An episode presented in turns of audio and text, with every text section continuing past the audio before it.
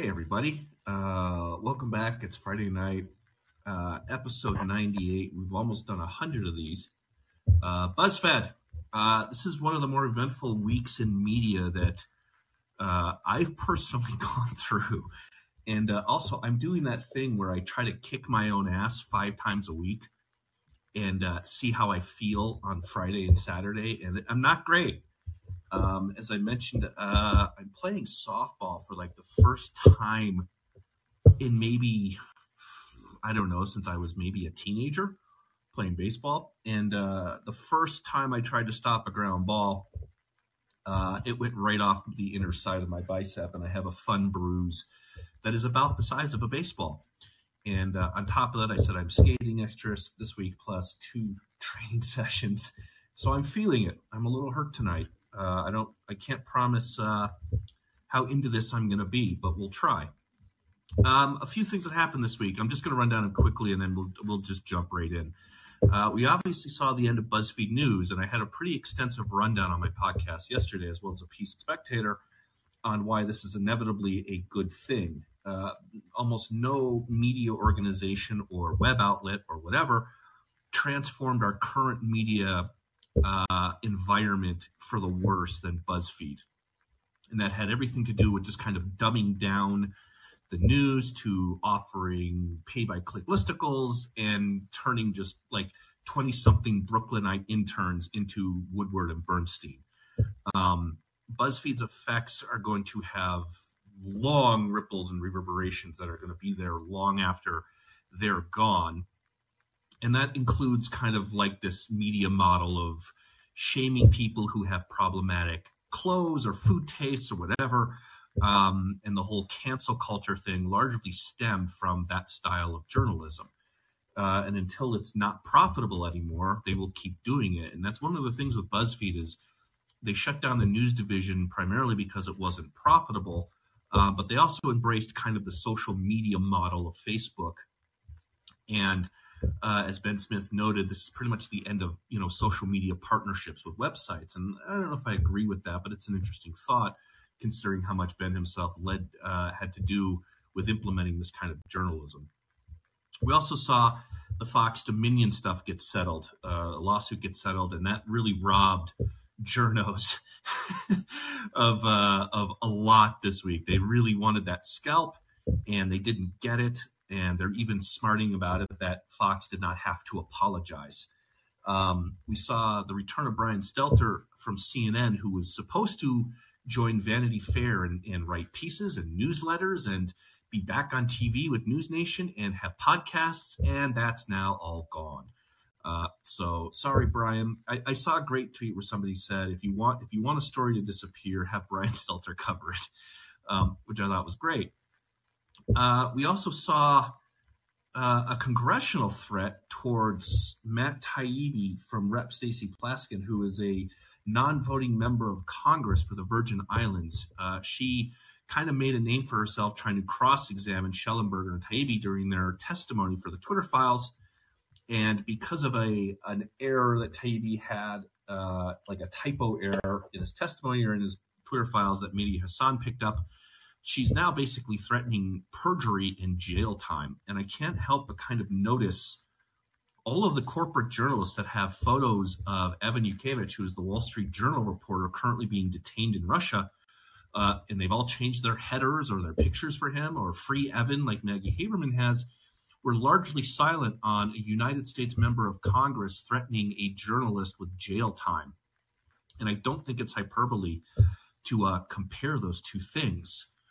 Um, obviously, the United States Congress is not Vladimir Putin scooping journalists off the street, um, but it's still the, the tacit threat that we're going to imprison you, all because Elon Musk took away their favorite toy and jeopardized several domestic uh, intelligence operations, whether it was about vaccines or anti-trans rhetoric or what have you.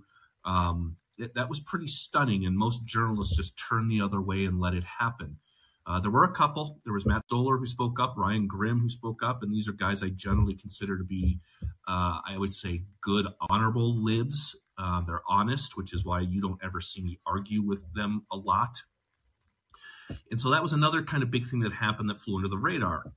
And then today, or yesterday rather, we had a kind of bombshell release that Mike Morell, who's a former intelligence analyst and C B S News contributor, basically admitted to authoring the intelligence letter that fifty former intelligence officials signed, stating that the Hunter Biden laptop was a Russian disinformation operation shortly before the twenty twenty election.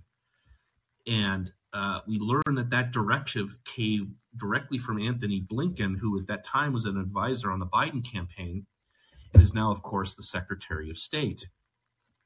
This is kind of a big deal because Joe Biden directly lied about this on a debate stage, citing that letter.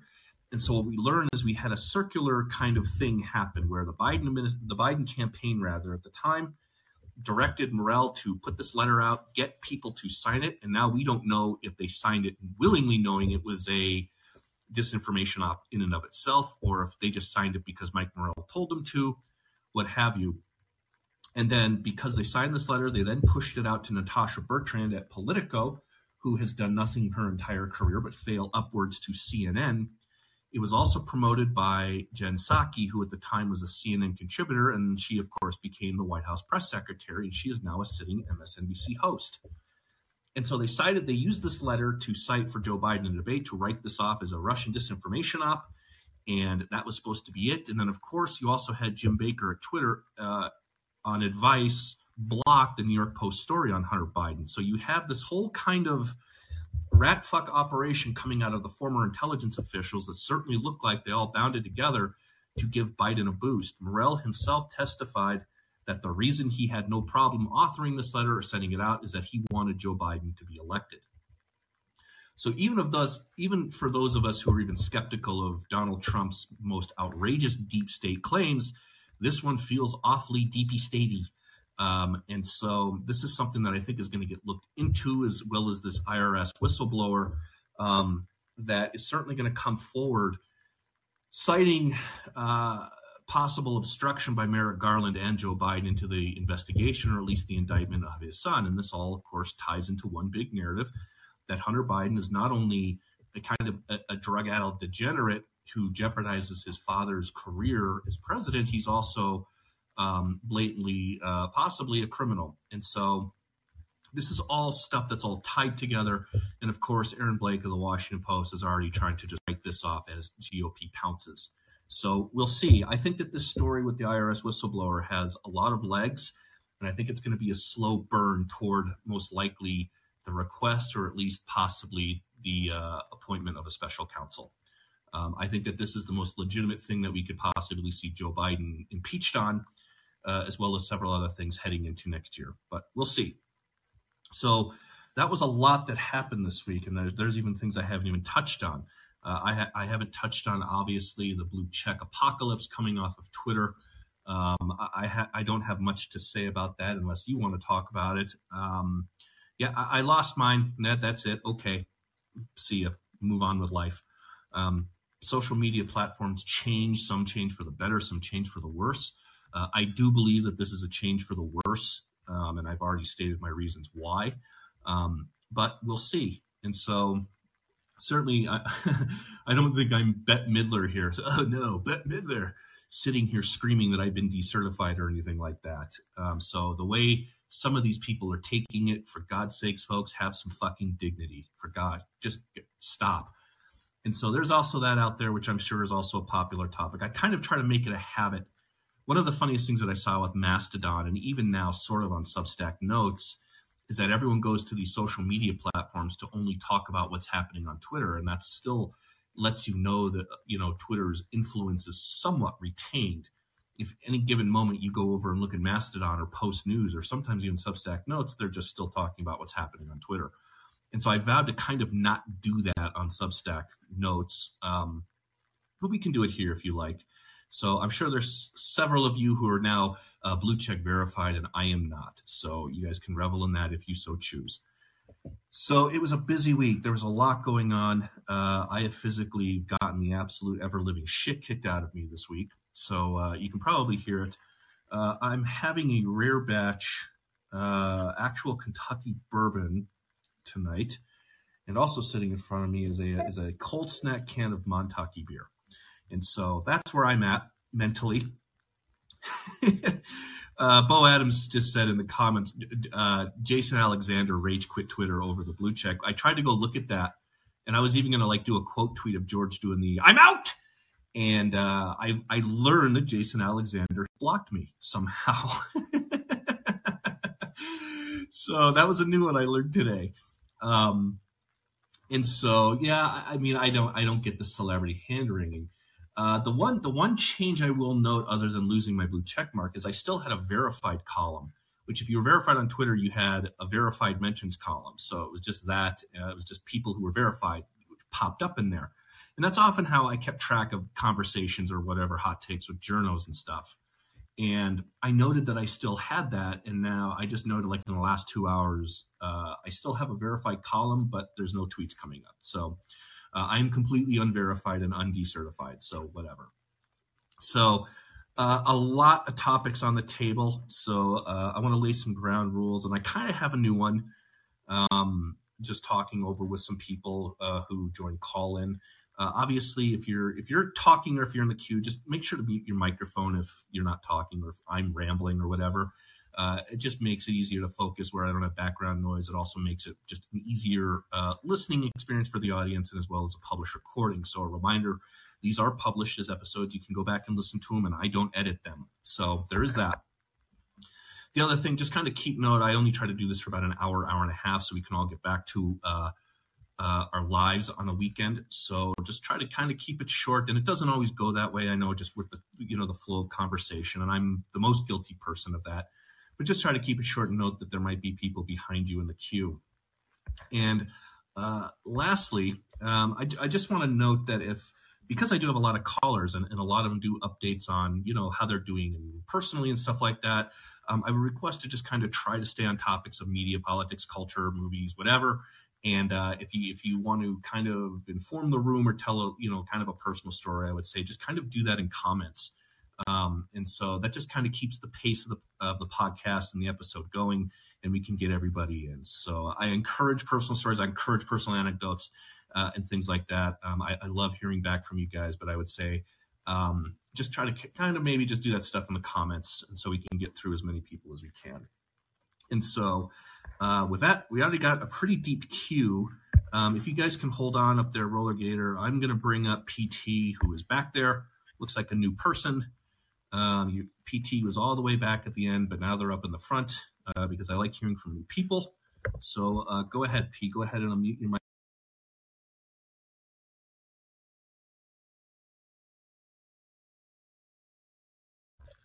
I always run the risk to see if they're paying attention when Uh, we do this.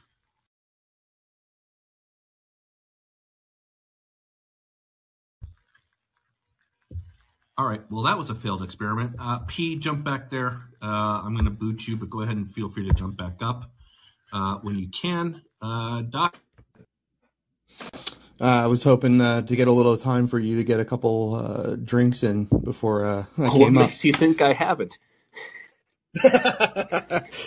um, no, so I, I, I, I, I'm I'm sipping on a bourbon. I'm finally at the point. So I mean, just kind of a weird anecdote off off the reservation. So I st- I stopped drinking brown alcohols uh, because they were kind of giving me uh, a, a reflux, which was one of my triggers for reflux. And now, just because I've lost weight and I'm in better shape, I can tolerate bourbons again. So I thought I I thought I would break one out. All right, well, I hope you enjoyed. Is it is it neat or is it on the rocks? Uh, it's, it's, this one's on the rocks. So uh, as I'm like wading back into them, uh, I usually kind of like them. So if I'm at a bar, I'll do it neat. But like here, um, I, I'll do I'll do a, a rocks pour just to kind of ease my. All right. Um, so on the on the revelations today about the Hunter Biden laptop. Um, I have reservations. I, I try not to get excited about some of these announcements because it's like Lucy, Lucy holding the football for Charlie Brown. Um, on October sixth, uh, twenty twenty, Catherine Herridge posted um, notes, uh, quote, uh, Ratcliffe declassifies twenty sixteen notes from former C I A Director Brennan, heavily redacted to protect, protect sources and methods for intel alleging proposed plan approved by H R C to vilify Donald Trump by stirring up scandal claiming interference by the Russian security services. Timing. Brennan notes cite July twenty-eighth, twenty sixteen. Three days later, F B I opens Crossfire Hurricane on the Trump campaign team. Uh, my margin notations, I D players, uh, the, the screenshots she took of, or sorry, photos she took of the classified documents. Um, Brennan calls it selective declassification designed to advance political interests of POTUS and Republicans. So that was on October sixth, twenty twenty. And for the life of me, I don't remember hearing a single thing during the Durham investigation of where that led. That's the only thing I've ever seen really covered on that sort of holy crap bombshell, because that also involved placing Brennan in the Oval Office with Obama discussing this this actual proposed plan. And I don't I don't see anything ever moving from that. So what my I I hedge my bets on on things like this actually gaining motion, because there are a million ways for the temperature to sort of come back to to room. And it, it, there's There's fifty signatories on a letter, and every single one of them can just say, despite this one person who corralled them for their opinion, that was their opinion. That's one of the ways it can fizzle out pretty quickly. Um, there's th- there's the fact that, you know, we are now almost into the third year, and maybe maybe I'm, you know, discounting the energy you can get towards an impeachment, but I just don't know. I just don't know if there's going to be enough enough in there to actually uh, keep the momentum going when bombshells like that I just read could could dissipate and turn into nothing. And it's not that they turned out to be wrong. It's just that they went nowhere. I, I think one of the things with where you talk about Brennan and Obama is there was no way to really punish Obama. He was out of office. It was over with. And so uh, you're obviously not going to prosecute him. You're not going to do anything legally. So I think part of that is is that's why that fizzled out. Um, the Durham thing was just too much in the weeds for, I think, people to really understand. And um, you, you also have the revelation from Ben Smith this week that David Brock knew about the Steele dossier back in December of twenty sixteen. And it's interesting you bring up twenty sixteen. Chuck Ross, who has been great on this, and he's, he's on top of this thing as well, noted in a tweet, and he said, here's the same exact strategy Hillary Clinton deployed in twenty sixteen, and you brought this up. It says, Clinton touted Trump-Russia stories without disclosing her campaign was the one behind them. Specifically, the tweet where she says, computer scientists have apparently uncovered a covert server linking Trump Organization to a Russian-based bank. Ah, well, yes. that was all that was all a, a Clinton ratfuck operation, and they released the memo, and it said uh, Biden touted ex-spy's Hunter Biden letter without disclosing that it was actually his campaign behind it. And Chuck Ross notes there's one common denominator behind this, and that's Jake Sullivan. And so you might see Jake Sullivan hauled in front of Congress. And so, yeah, I'm not I'm not one of these people. I'm cynical like you. I'm not one of these people where I say this is going to lead to mass resignations and, and anything like that. And, of course, the, the common denominator, and this is how the media treats these stories, this will just be labeled, you know, uh, laptop Ghazi or some shit by Politico, Puck, and Washington Post. And they'll just make fun of it. And they'll say they're just chasing an investigation. And this is revenge for Trump's impeachment. And they're going to do all of that. And I still look at it and say, it doesn't matter. You, this is a pretty big deal um, just because of where it stemmed from. It just wasn't that they pushed this out there or that Biden lied about it on a debate stage. Um, it's that you also, this is connected to Jim Baker censoring the New York Post story and Twitter. And Jim Baker was former, you know, general counsel for the Federal Bureau of Investigation. And so you have a pretty tight-knit community here of former, you know, intel chiefs and, and spycraft analysts.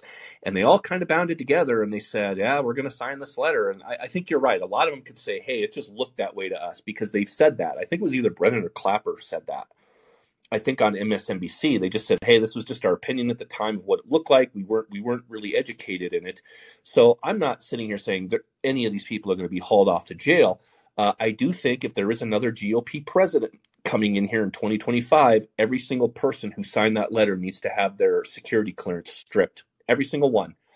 And so whether or not that's Trump who does that, I don't even know. But whoever does that needs to come in and say, all right, Uh, we're not going to really relitigate the twenty twenty election, although that to me was the funniest thing about Karine Jean-Pierre's statement today, where she said, you know, they're just trying to relitigate the twenty twenty election. And I'm like, That's exactly what you fucking guys are going to do. Like, you, you want nothing more than to have, like, the G O P relitigate the twenty twenty election. So they're dishonest on that.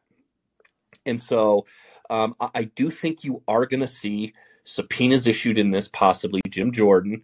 Um, and, of course, the G O P is going to blow this in grandstand. But you might see subpoenas issued for people like Tony Blinken and Clapper and Brennan and the bigger names on this, just to see, okay, what did you guys know and when did you know and why did you push this out? Why did you knowingly lie? And I, I'm kind of with you. Whether or not it's going to lead to anything, I don't know. But this compiled with, you know, Merrick Garland now reporting stalling any investigation or any indictment under Hunter Biden, um, you, you could possibly see an obstruction charge come out of this. And again, I don't know what, how much the country has a taste for another impeachment or a special counsel.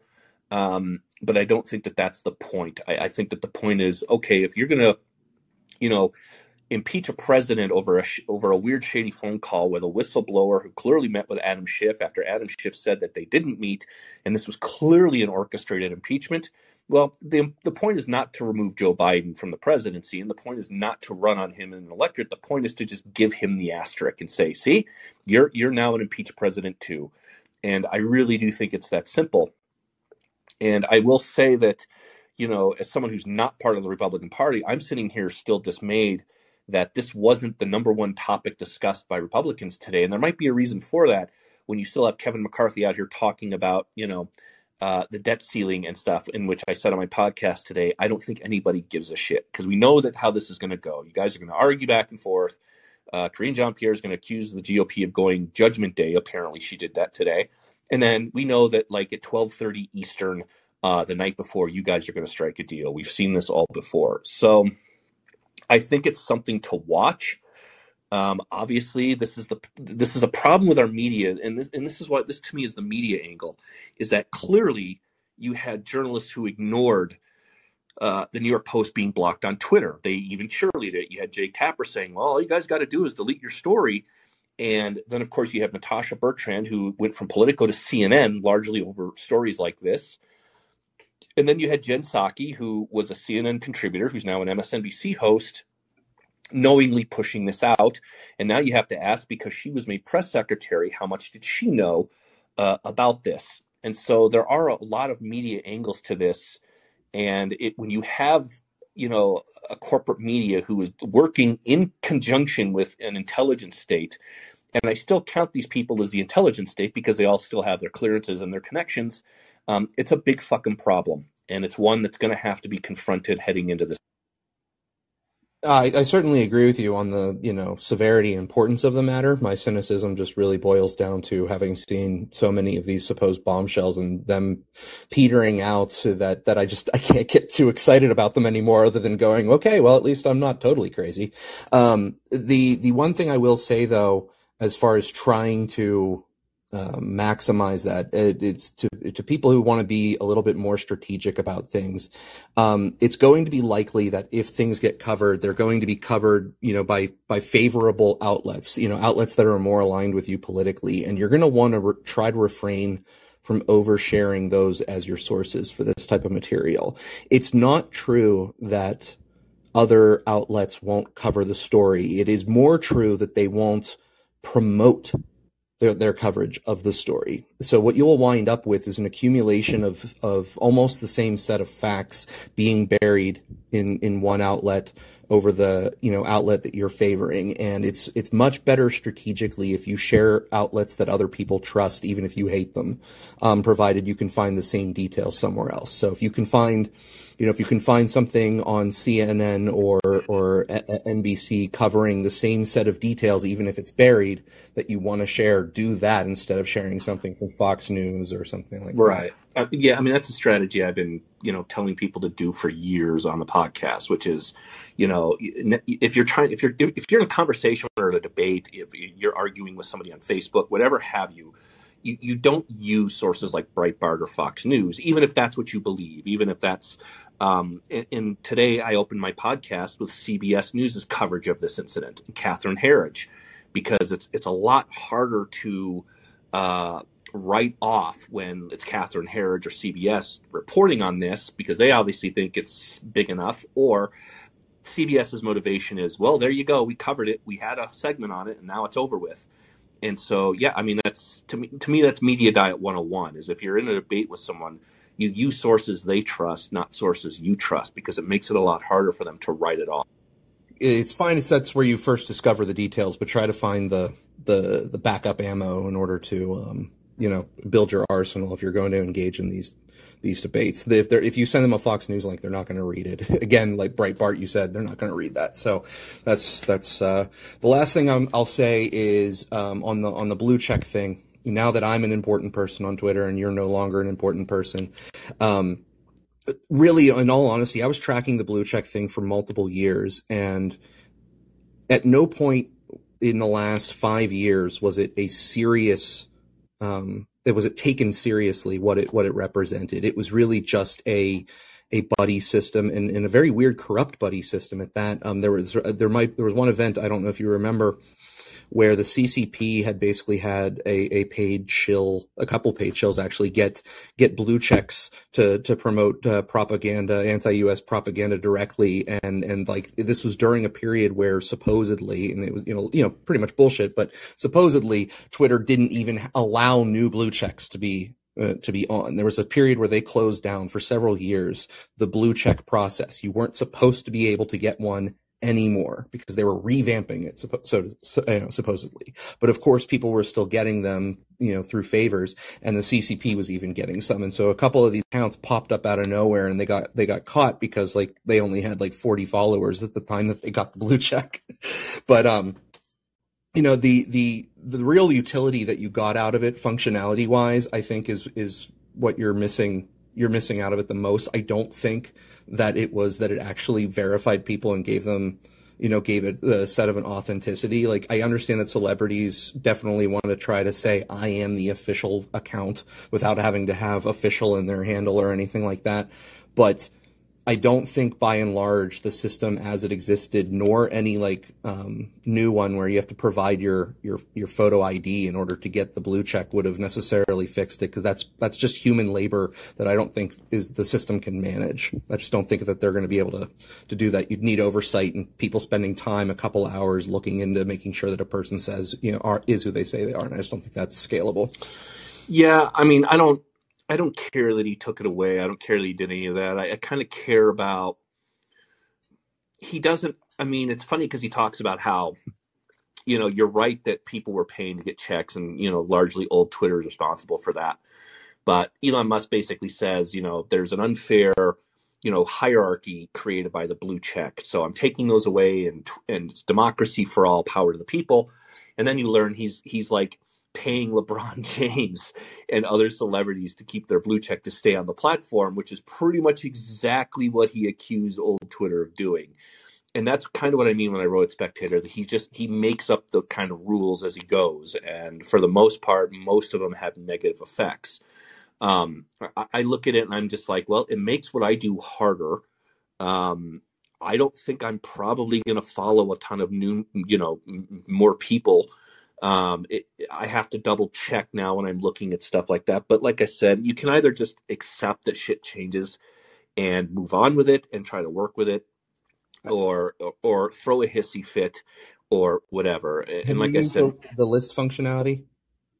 Yeah. I mean, I'm probably going to do that. I was looking at, you know, the, the, you know, the problem with that is just, you know, how many people I need to go over and like put on a list. And so, yeah.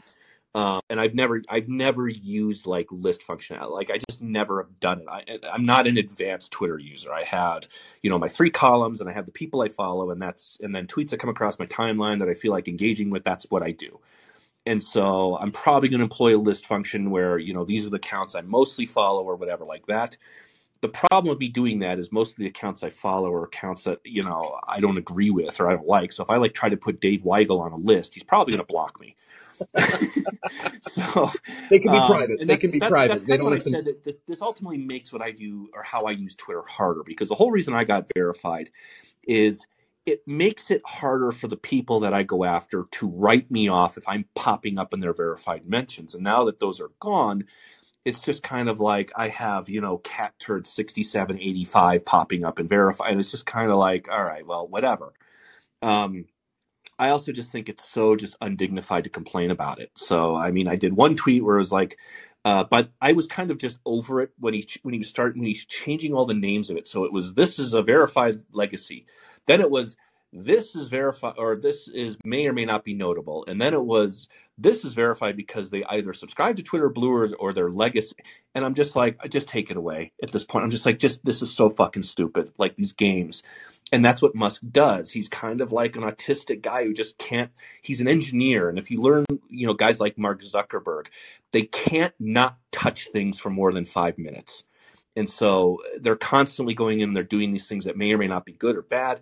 And they're making bad decisions and then some good decisions. And then uh, it's never just leave the thing alone. It is where it is. Leave it alone. And that's not a that's not an Elon Musk or a Zuckerberg thing. That is just who these guys are. And engineers, if you know any of them, they're built that way. It's they constantly have to be touching this thing and, and screwing with it uh, to make it how they think is better.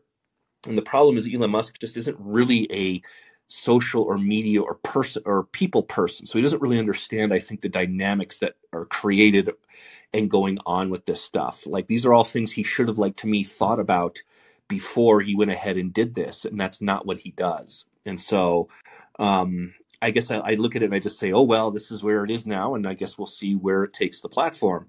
Um, I, I, I still think it was a bad idea. And I, you know, he talks about how, Uh, the only way the only way to differentiate between bots or verify who is real or not is to pay for Twitter Blue, and we're taking away this column. And I'm like, there was already a system in place that would tell you these things. And so I look at it as just something that was completely unnecessary. He had to do it to generate revenue uh, because he purchased it. And two, I don't think he understands that it's all advertisers. You know, Twitter is a you're the product on Twitter. And so I always kind of liked what I think it was Jim Treach or J T O L said, where he said, you know, Substack pays me to write. Elon Musk is telling me to pay him for the privilege to write. And that's pretty much how I look at it. And that's why I won't be purchasing Twitter Blue.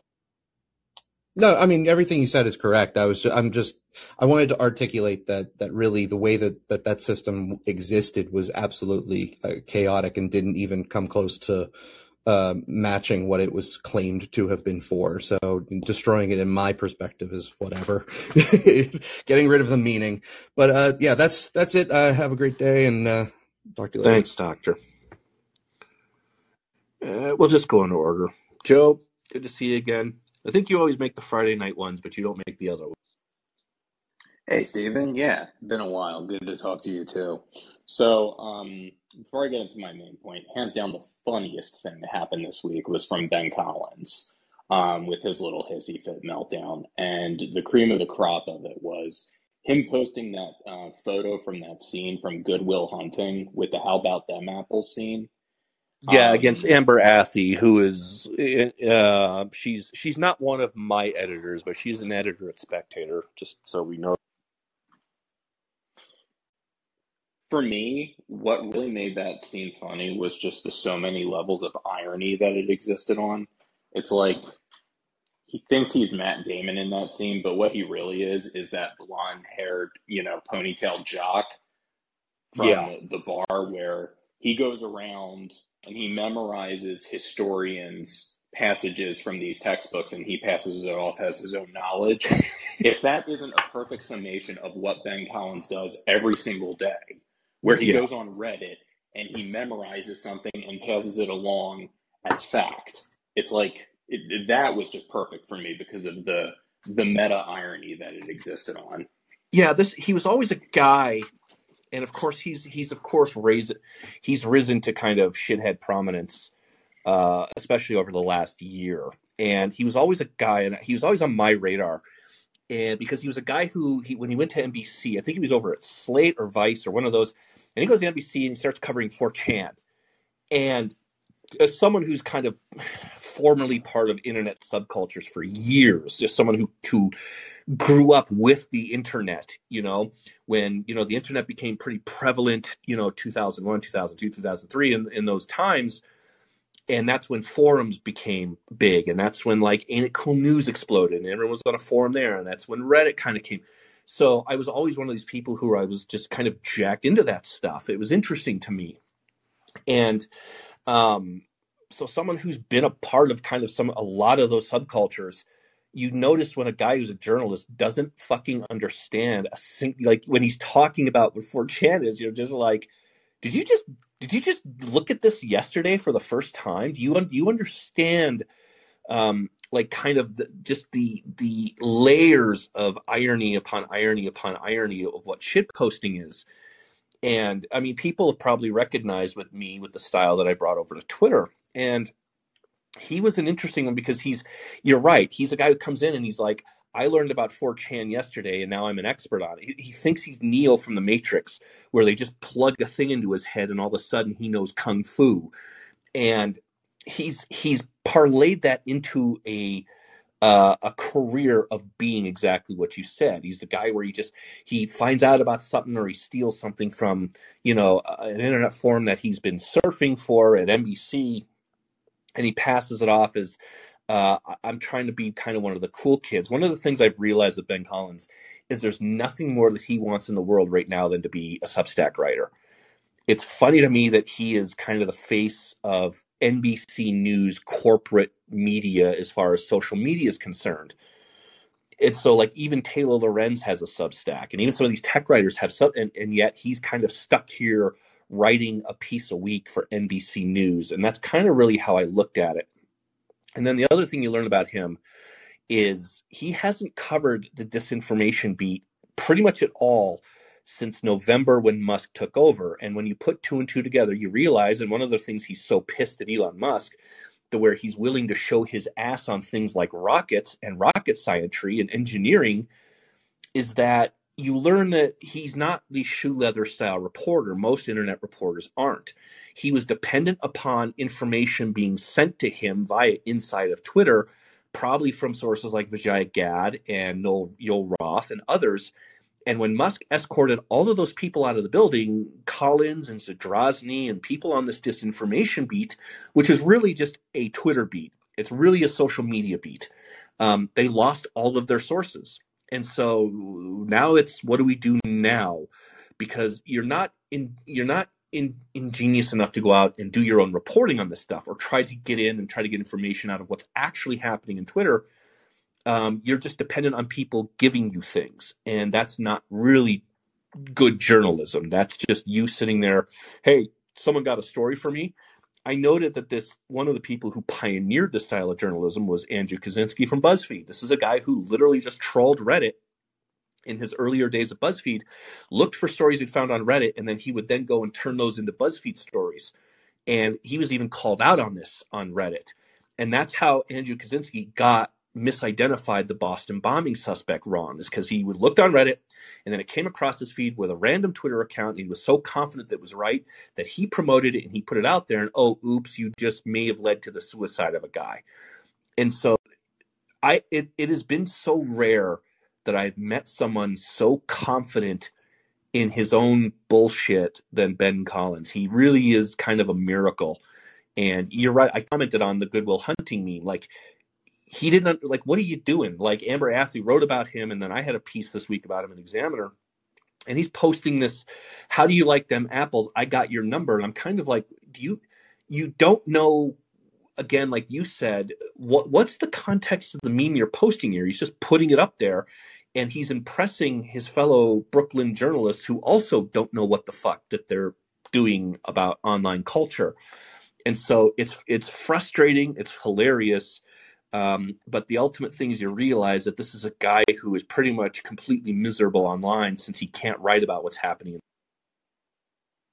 Yeah. And he was also probably, I don't know, two years old when that movie came out. So it yeah. doesn't surprise me that he doesn't get it. He was it. two years old when four chan was created. Like, it's so, yeah, he's, it's he's so, still two I mean, years old. To, to us older, you know, and by the way, just, just for the room, I'm, I'm, I'm what's considered an old fag. And what that means is like someone who is originally steeped in some four chan stuff or a lurker or what have you that is that doesn't get it anymore. Because I don't. I don't visit four chan anymore. I I kind of got over it when it was taken over, even by ironic shitposting Nazis. I'm just kind of like, eh. I know you guys are mostly joking and you're trolling, but and that's pretty much all four chan is. It's just dudes trying to troll each other. That's all it really is. And it's just, how do you how do you keep upping the ante? And as it turns out, one dude was so brazen of trolling his other fellow four channers that he's now going to federal prison for leaking classified documents. It's like, you have to admire that move a little bit. Um, but yeah, so a guy like me is kind of called an old fag. And th- so when you see a reporter come along, and I, and that's why I keep that clip of Brooke Baldwin in my intro from twenty sixteen, when the Pepe memes were all over the place, and they basically, four chan just discovered Twitter, and they brought that onto Twitter, and you had all of these journals, and you even had people like David French, like, oh, this is the most horrible thing in the world, we have to write about this. And I've talked about how when I was at National Review, I'm like, no, David, you really don't. You don't really have to write about them. They don't care. Like, that's all they want.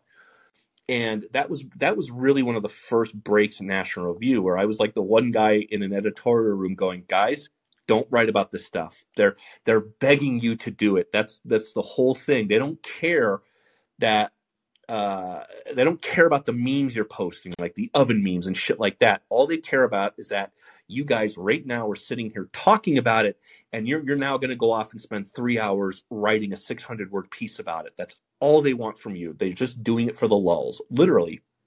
And then you see someone again, like Collins come along, who was so confident in his own naivete, where you, you just kind of tilt your head at him and you go, where, where are you getting this from? And of course, he's someone who doesn't really answer. Um, but yeah, he had himself a, just a miracle of a week, whether it was, you know, Elon Musk or saying that Del Cameron getting suspended from Wired Um, was the same as the New York Post. And like I said, he's someone who knows the difference. He just, he's just dishonest about it. Yeah. Yeah, no, exactly. And then uh, just my, my final point tonight, and I'll hand it off to Opie. Um, so with, with today, I mean, this is just uh, the primary, the G O P presidential primary is quickly turning into the most L O L nothing matters primary anymore, doesn't it seem? You know, because yesterday you had half the Florida delegation endorse Trump, and the biggest thing they got out of it, the nicest thing they got out of it, was a nice steak dinner, because Trump then proceeded today to shit all over the state um, and just basically call it a, a hellhole. And it's just like, I mean, twenty sixteen Trump, you know, he threw his haymakers, but there definitely did feel like a purpose to them. This time around, this is just, this to me, just why I call it the L O L nothing matters primary, is just because this just feels incredibly scorched earth, and just no, not a care in the world. He, it doesn't matter that he's going to, you know, compliment Gavin Newsom. It doesn't matter that he's going to attack DeSantis from the left. It doesn't matter that he's going to take X Y Z position, or, you know, retro, uh, you know, give a retro history on lockdowns. As you say, he's probably going to, you know, parrot Rebecca Jones before long and probably have her as a surrogate. Um, it just like, he's just, he's just completely going at it without any kind of, with reckless abandon, um, just, you know, through sheer force of will. And it's just been, it's been interesting to see, but it's also just been kind of sad as to what the implications have been. And it's just um you know yeah just with with the the whole development yesterday between the Florida delegation and today with Trump's post just shitting all over the state, um it's been kind of funny. So I have I mean I have a few thoughts about it. You're right that it's, it's not so much that it doesn't matter, because I I kind of I try I try to get away from nothing L O L nothing matters here, because it does kind of matter. um I, I, I've taken a mostly observational point of view of this, because um, I don't doubt you're right that Trump can do all of this, and it might not. You're right that it might not matter. Is let me let me rephrase that in the sense of, you know, you see kind of people who are either pro DeSantis or anti-Trump, especially on Twitter. They're fighting with people every fucking day, and they're fighting with Trump's influencers, and they're fighting with pro-Trump people. And I've said this on the podcast, I just kind of want to pull them aside and go, what are you doing? Like, you know that, that they don't care.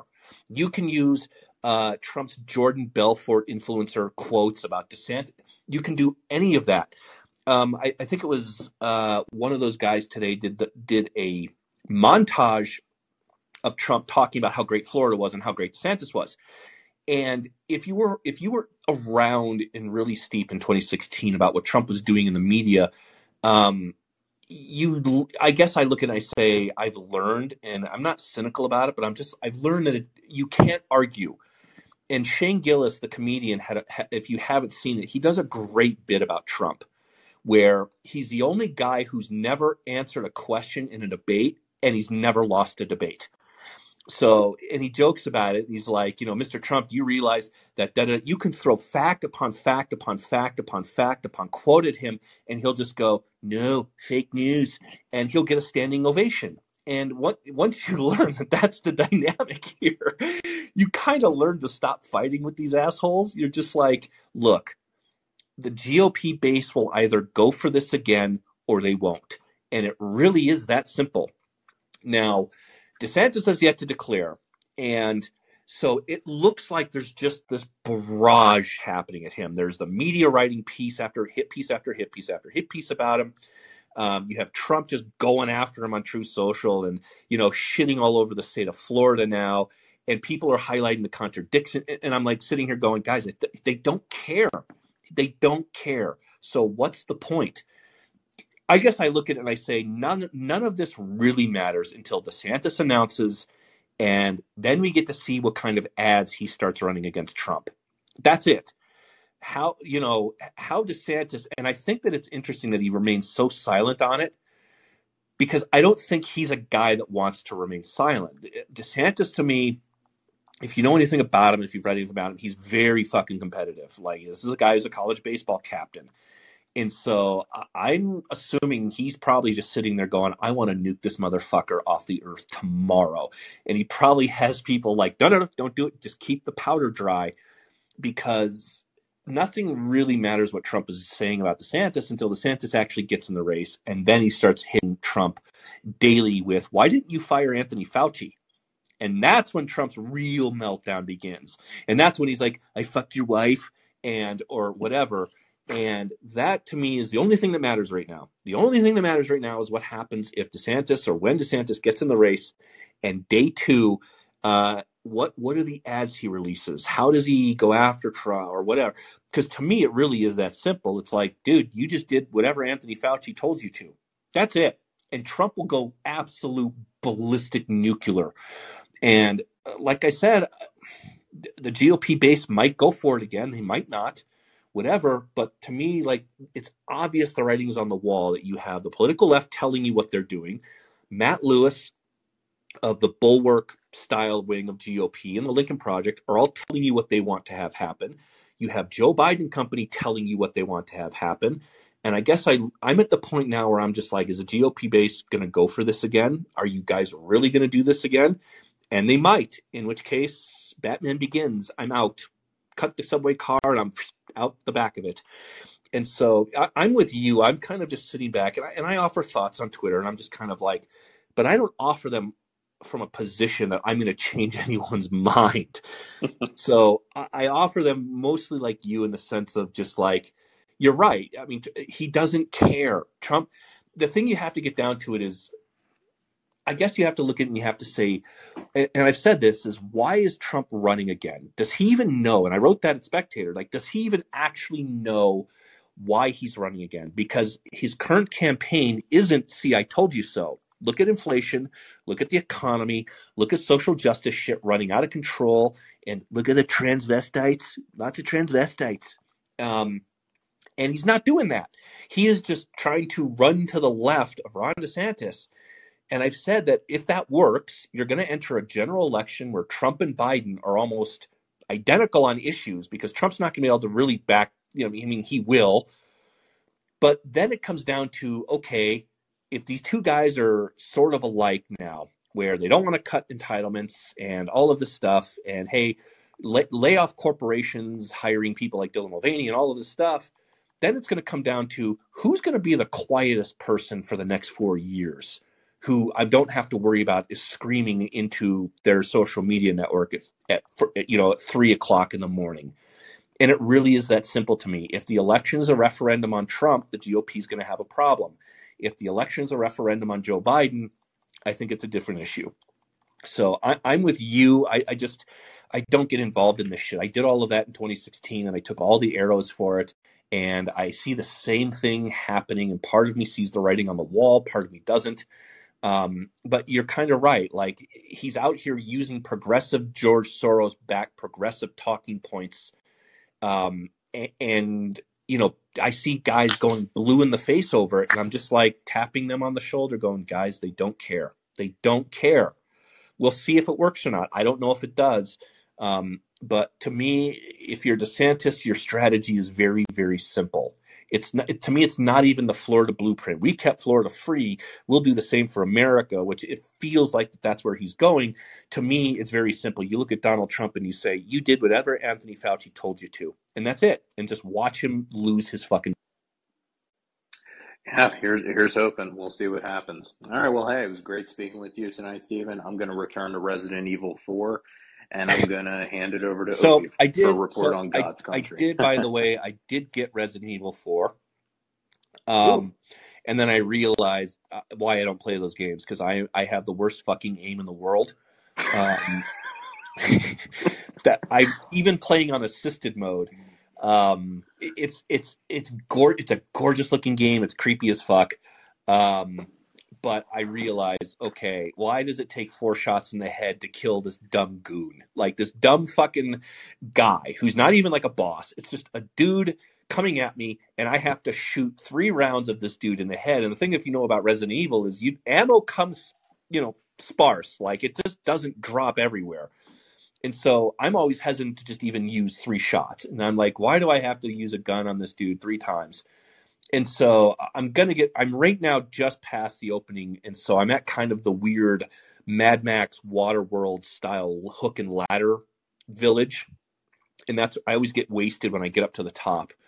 Um, the other part I, I struggle with is I don't like playing as a Backstreet Boy.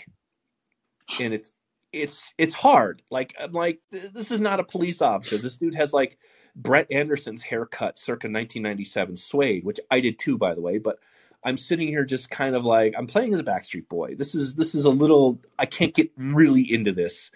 Um, but it, it is like the graphics are great on it. Of course, the jump scares. I, and I don't know if I told you, I actually, I actually, a, a couple of years ago, I bought the, the, the uh, V R, the, the PlayStation V R headset. I got it as a gift. And I did play the V R Resident Evil, and that was literally one that just made me jump out of my skin on a couple of things. And I never even finished that one. I got, I think I got to a stage where I ran out of ammo in a basement, and the dudes killed me, and I couldn't go back without starting over. And so I did get Resident Evil four. I'm I'm only like a couple stages into it. I do plan on playing it, um, but I just realized how bad I am at the at like the aiming shooting games. I just end up like missing. And then I'm like wasting six bullets on one dude, and then it's a knife, and then it's a, then it's a monkey knife fight. Just wait until you encounter John Fetterman in the game, because trust me, you'll know it when you do. Is he not the guy with the bag over his head and the chainsaw? No, no, no, that's not him. No, there's a there's a certain character in a dungeon later on in the game who, um, let's just say, displays um, erratic tendencies. You'll know. Yeah. Um, yeah. I mean, I'm, I'm trying to get through it. I just, I'm not very good at it, even on assisted. So well, it's kind of depressing because like, what was it? Resident Evil two was one of my favorite, like, PlayStation games, whatever the one with the giant fucking alligator that comes down the hallway at you. And I spent three days trying to figure it out. And then this is the day before the internet where you could just Google, how do you beat the giant alligator or whatever? Oh, you shoot the pipe and burn him to death. Um, Like that Resident Evil two, and that's the one with the monster that just jumps out of the wall at you. So I haven't had a lot of jump scares yet. Um, I, I've just I'm just realizing how, how bad I am at, at the game, and that's that's a hard thing to admit. Once you know, it's it's kind of an athlete starting to retire. So whatever. All good, man. All right, I'll talk to you later. All right, good luck. We'll go through. Uh... Running a little bit over, but we'll go through to uh, Titmouse at the end there. Uh, Opie, good to see you again. Go ahead. Hey, Stephen. Um, mine's more culture. Uh, you're one of the few people who I actually trust on music taste, because most people's music taste is horrible. Um, and you actually improved mine back when I was in college. Um, I wanted there's really two albums this year that have caught my interest. I mean, Tennis has a great album. So does uh, Margo Price. And I'm really looking forward to Jason Isbell's new album. But I've been really interested in your take on Eves Toomer's new album as he completes his transition into Prince. And then, um, and it's probably it maybe my favorite album of the year outside of Unknown Mortal or- Orchestra. But then there's also there's also Boy Genius, and I like Lucy, I like Julian, I like Phoebe independently. But I've realized that together they are Nepal- Neapolitan ice cream if every flavor was vanilla. I, I I don't know what it's with when they all get together. I just the the record, whatever they called it, was a dud for me. I mean, there are parts I liked, but people just hyped it. I think I think it just got overhyped. So, Boy Genius, I can't bring myself to listen to because of the mainstream hype behind them. Yeah, I'm I'm fully admitting that. I'm fully admitting that's what it is. I'm kind of just like, oh, Rolling Stone is promoting these guys as the next big like indie, th-, and I'm just like, no, okay. I, I'm sure I will give it a listen eventually. Um, I it's, haven't. It's fine. I, it's funny you talk about Eves Toomer as a transition to Prince because I'm not an Eves Toomer fan. I, I find it overproduced. It's noisy. It's not. It's not stripped down. It, it should be more simple to me. Um, I, I find the music difficult, if that makes sense. And mm-hmm. so I know that the I know that he has an album out, and I one of my one of my better friends loves Eves Toomer, like swears by him, and I'm just kind of like, shut up, you know? Um, so it's one I'll give a listen to. I, I, you know, usually bands like that around or the guy like that, uh, I'll give him a chance, but if like four songs in, I'm, if I'm not sold on it, I'm gone.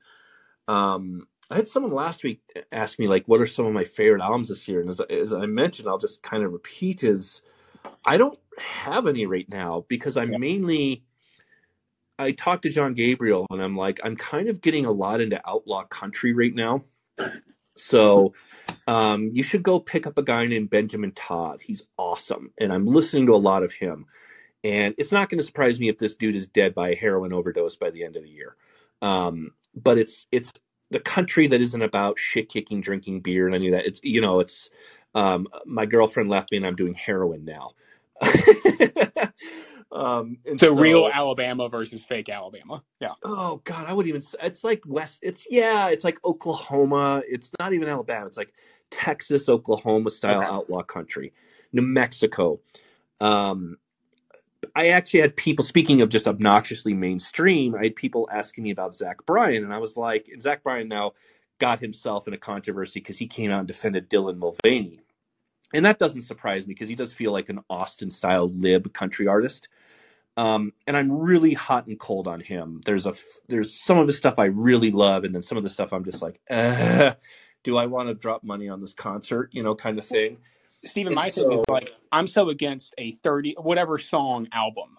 I'm just it, an album needs to be a max hour length. Yeah. I can't do a thirty. And I, I think, and Stephen, you're like me, like when I find a new artist, I am mortified when I see how many monthly Spotify listeners they have. If it's over, I'm just, oh, dang it. I thought they, I think there's I thought a good was... balance though. Like the, like if you go and look at the Antlers, the Antlers have a pretty healthy following on, on Spotify, but nobody knows about them. And the Antlers are maybe my favorite band of the last five years. I absolutely fucking love the Antlers. And I, they have they actually have a new song out, and that's encouraging because the lead singer, the guy who created the Antlers, is going deaf. Like, he has a degenerative ear condition from just playing loud music his whole life. And so he they're going to stop putting out music. They were supposed to stop two albums ago, and now they have a new album, and now they're releasing singles. And I'm like, God, thank you, fucking thank you. Um, the one that I would recommend to you is a band called Paranoia.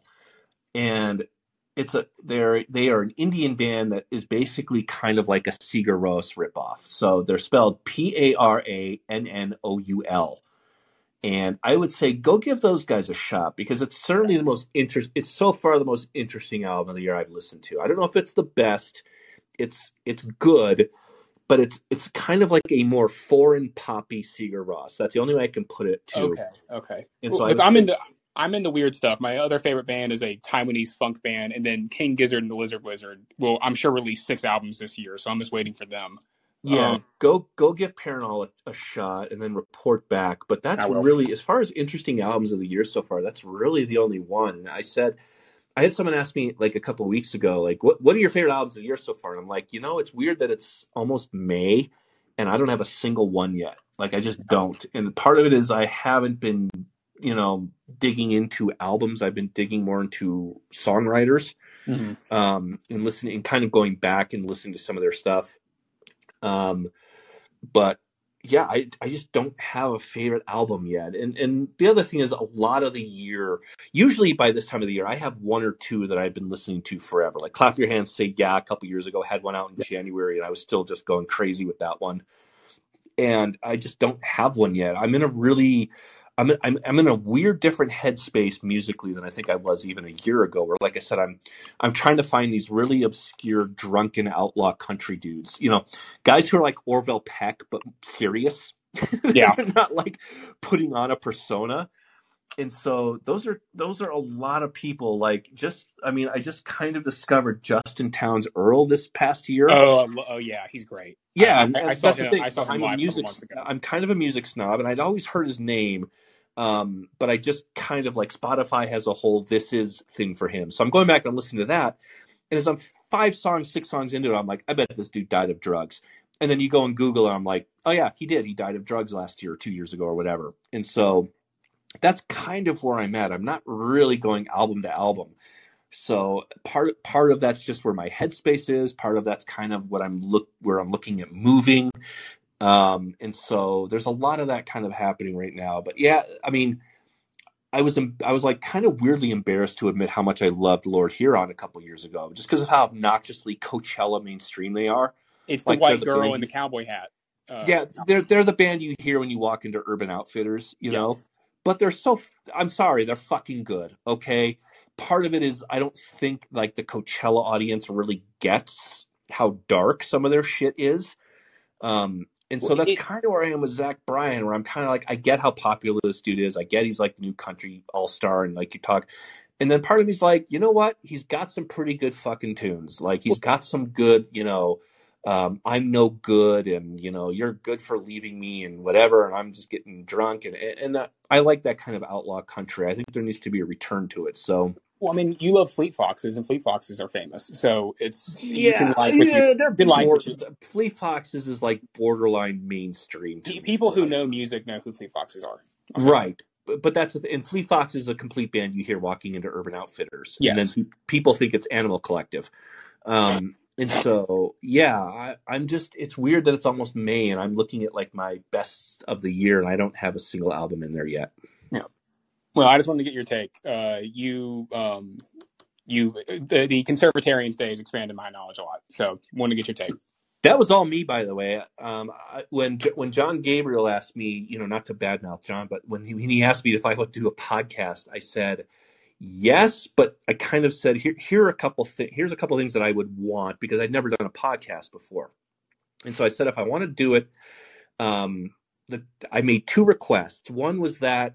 when we, when the podcast enters, we're already like having a conversation. So if you know, and I've kind of carried that over to Versus Media where it, I, I hate the welcome to the podcast and the things of the dudes and here we go. And, and, and response. And I always said to John, I wanted to be like, you walk up and sit down at a table where two people are already having a conversation. And it's kind of like, hey, what are you guys talking about? And that to me is like a conversational podcast. And then the other thing I said to John was, I want to do like a musical pick of the week, which he was all, uh, he was completely down for. So, yeah. But yeah, that was my idea. You can credit me that and don't tell whom I said that. All right. Uh, we'll be glad to. All right. You have a good night, Stephen. Cheers. Enjoy your, Enjoy your bourbon. Right. Take care. I'm not that much into it. Like, I think I've mostly just livened up just because I'm awake now. Like I'm actually like doing physical brain activity. And so I, I'm not like, you know, a vegetable from getting the shit kicked out of me all week. So it's not well, the I, bourbon. I've, I've I literally had, a, had like one bourbon, so that's it. Well, we had a knockoff Westboro Baptist Church protest near my house today, so nice. that, I'll be diving into bourbon tonight. Nice. Did you go talk to him at all? Did you just go, hey, what's going on out um, here? I, I went out with my uh, Dylan Mulvaney poster and uh, um, went and talked to them. I went with my Bud Light and uh, went and asked what they were doing. What's going on out here? Yeah, the, the political extremes never fail for humor. That's for sure. All right. You have a good night, man. Cheers. Like I said, we'll go. If Shoshito wants to jump back up there, I saw that she had to jump off. She was maybe cooking something. But if she, if she wants to jump out, I'll make her next. But go ahead, Robert. Good. Hey, great to see you. Um, uh, I have noticed that, yes, uh, another uh, G O P uh, uh, uh, runner has announced in Larry Elder. And I love his policy stances. Um, but uh, he is, you know, at least I guess up until this week, you know, uh, clung so tight to Trump and Trumpism uh, that uh, I I don't know if uh, if I would still be as enthusiastic, um, uh, especially uh, the moment Ron DeSantis announces, because. Uh, I'm I'm kind of on the scorched earth uh, mode uh, this time around. What do you mean by scorched um, earth? Are you talking like pro-Trump scorched earth, or just pro-G O P scorched earth, or or what do you mean exactly? Well, you know, considering uh, you know my, my circumstances uh, and uh, and before, you know, and, and up all the way from uh, the time I could vote, uh, even through twenty twenty, uh, my presidential voting uh, success record uh, is like Pedro Serrano uh, in Major League, uh, batting oh for the century, but with several foul tips. And, uh, and I'm not one to just want to hop on the bandwagon just because I think someone will win, but I want someone who, even if they're not as libertarian as I would like, someone who is competent and would clean house in Washington, D C on day one. And, uh, and if, you know, I can't get someone with the last name of Paul uh, to be that man. Um, I, I, you know, believe uh, Ron DeSantis very much can fill that role. Um, uh, but I will say this to the G O P um, voter base: uh, if the if they go with uh, Donald Trump again, um, I will very contentedly. Uh, vote libertarian one more time before I leave this rock and uh, uh, and just uh, you know not give a damn if uh, Biden slash Harris slash Buttigieg wins. Um, uh, R- Robert, you offer a, a sobering hopelessness that most of us think deep down inside about politics, so that's good. Um, my thing with Larry Elder announcing, it's, it's similar to, I kind of just shrugged at it. I was like, eh, okay. It's Asia Hutchinson announcing. It's, huh, okay. I still don't think that there is a crowded enough field. And, and I've said this, that similar to twenty sixteen, where they, they learned the hard way, which is you have a crowded field that splits a, plura- a plurality of votes for Trump, because Trump never won a majority really of primaries. He won a plurality. So because there were six, seven, eight candidates, they all split the field, and then he took thirty-five percent of the vote. And the math added up to where it was like, okay, if you just had Ted Cruz, for example, and if only Kasich and Bush and Rubio and uh, Fioriani and, and the rest of them dropped out, that percentage would go to Cruz, and that would put him over, and that would be it. Except then you learn that a, a small percentage of that actually goes to Trump. And so, as I said, this this go around, there's not going to be four alternatives to Trump. There's going to be one alternative to Trump. And obviously, I'm not trying to be glib, and I'm not trying to, you know, mask who I think that is. Of course, the polling already tells you who that is.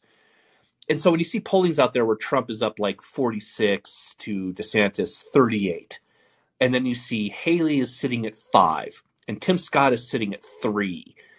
Those are the two when you look at, you go, okay, well, if you two drop out, that's eight percent that would go to DeSantis. That makes him one below Trump, which is margin of error. So when I see Asia Hutchinson jump in, I'm just like, eh, whatever. And when I see Larry Elder jump in, I'm like, eh, whatever. When I see Vivek Ram- Ramaswamy, Andrew Yang jump in, I'm like, eh. So, I mean, a lot of this, a lot of these are vanity exercises. There, you have to realize we're still oh, we're still just about nine, ten months away from Iowa, um, in which case Haley might not even still be in the race by then. And so, as I've said, there's not going to be six alternatives to Trump this time. There's going to be one alternative.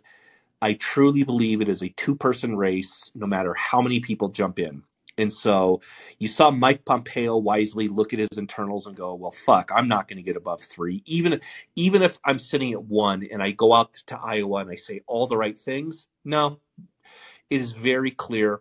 It is a two-person race, and it will be from the day that, if DeSantis should announce or when he announces, it's going to be a two-person race.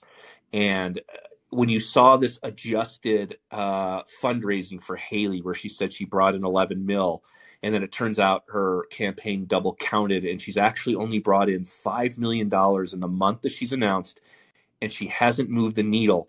And and in full honesty, I would be fine with Nikki Haley as a nominee. I think she would beat Biden. But I also recognize the reality of the situation, that this is someone who most likely missed her moment. She's most likely running for either Trump or DeSantis V P. I don't think I see her as a DeSantis V P, but maybe she could be a Secretary of State or something like that.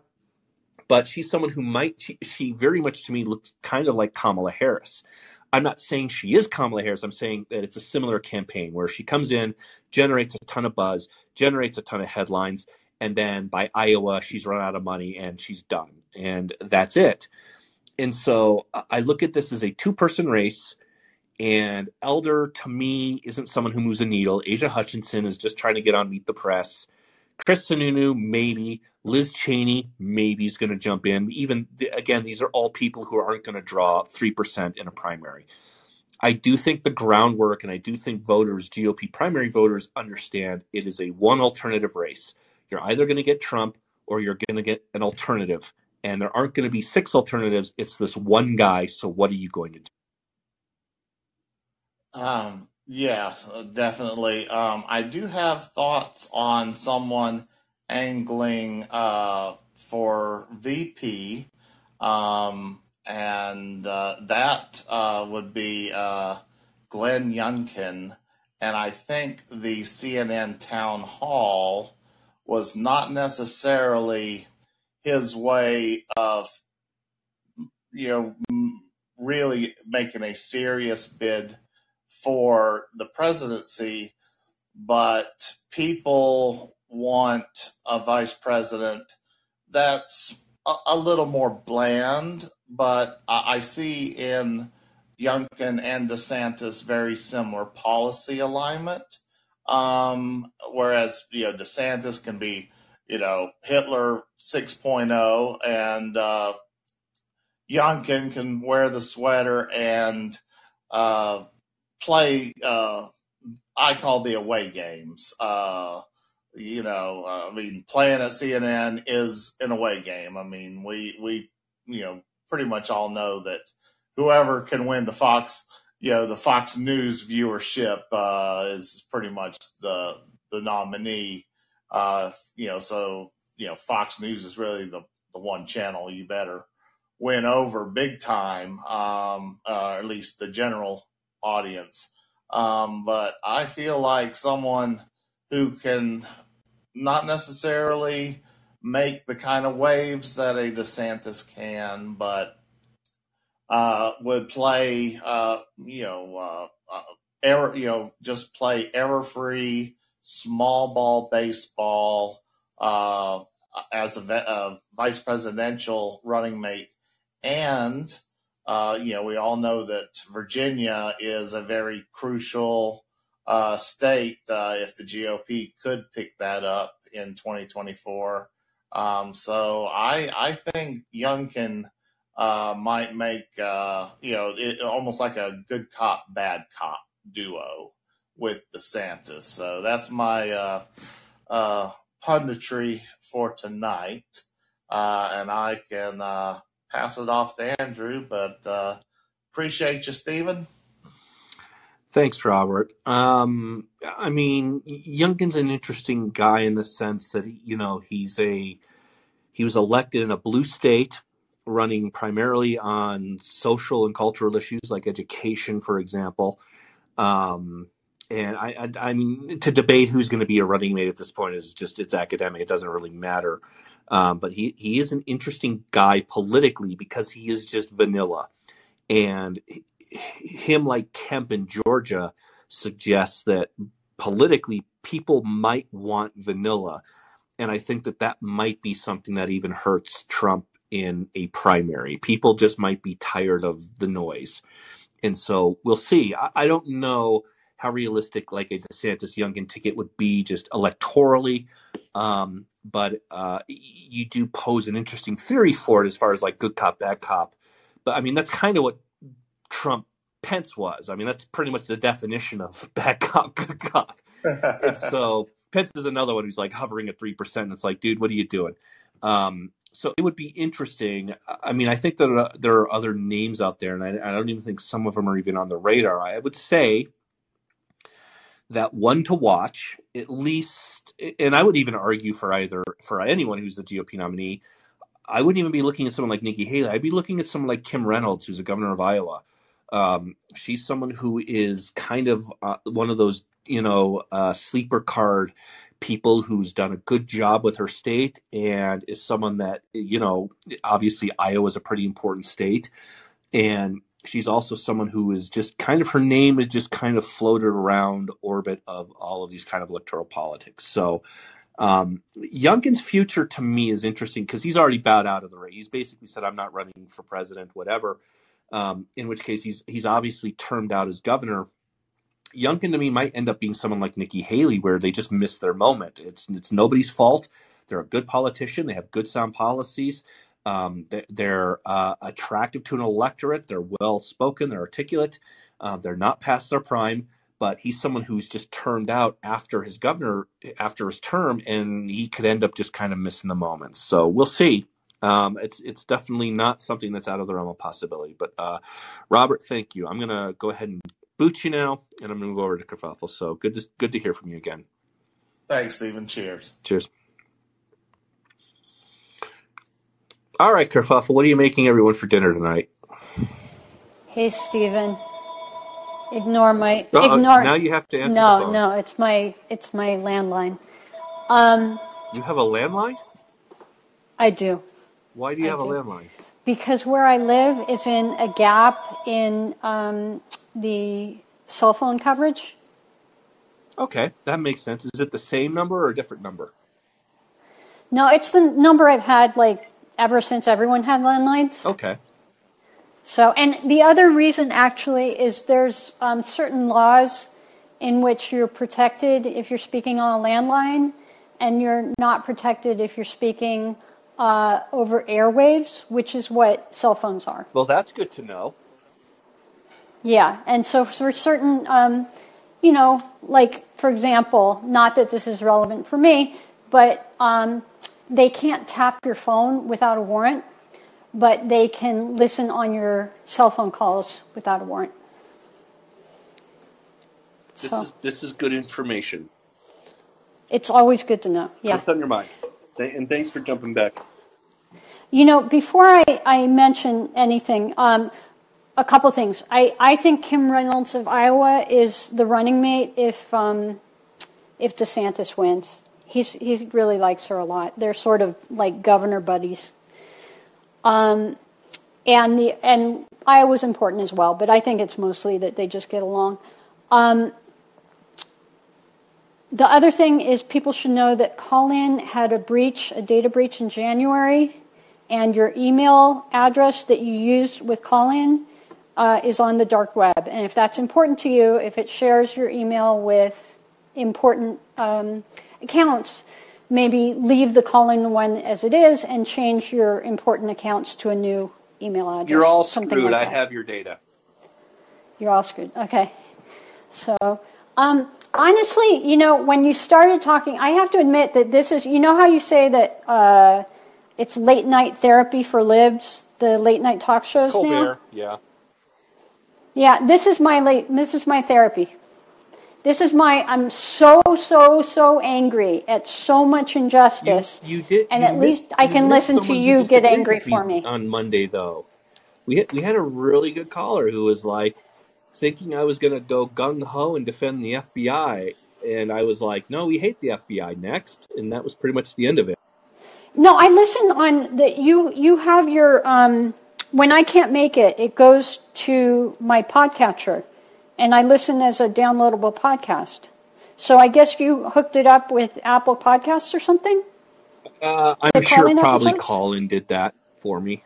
Yeah, it's very nice. I went looking for you when I was looking for your other podcast and wasn't able to hook it up. I have to get that through um, Apple for it, some am reason. Am I rated on Apple? Am I like anywhere close to the top twenty-five?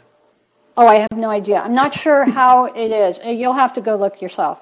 I, I and I'm very I, bad I about, like, like it's, well, everybody's like, give us five stars and stuff like that. And I've, like, I always forget to I do it. I think care. I did it for you and John back in the day when podcasts were new. Yeah, and, yeah but I haven't done it in, in a long time. I don't, um, I've never, I know Patreon went through Apple. I have never, believe it or not, bothered to even go look at what my podcast rating is on Apple. Don't You don't, you don't need a rating because people are paying you. It's the rating is for advertisers. Right, and I don't have those, and I would turn them down if I had them. So, like, pe- people yeah. wonder about that. Like, you know, are you on Apple, and why don't you promote on? And, and all of a sudden, I'm like, guys, I genuinely, I, I, I, people think I'm joking when I say, like, hey, I'm just the indie band over here doing my thing at the small club, and I'm totally happy with that.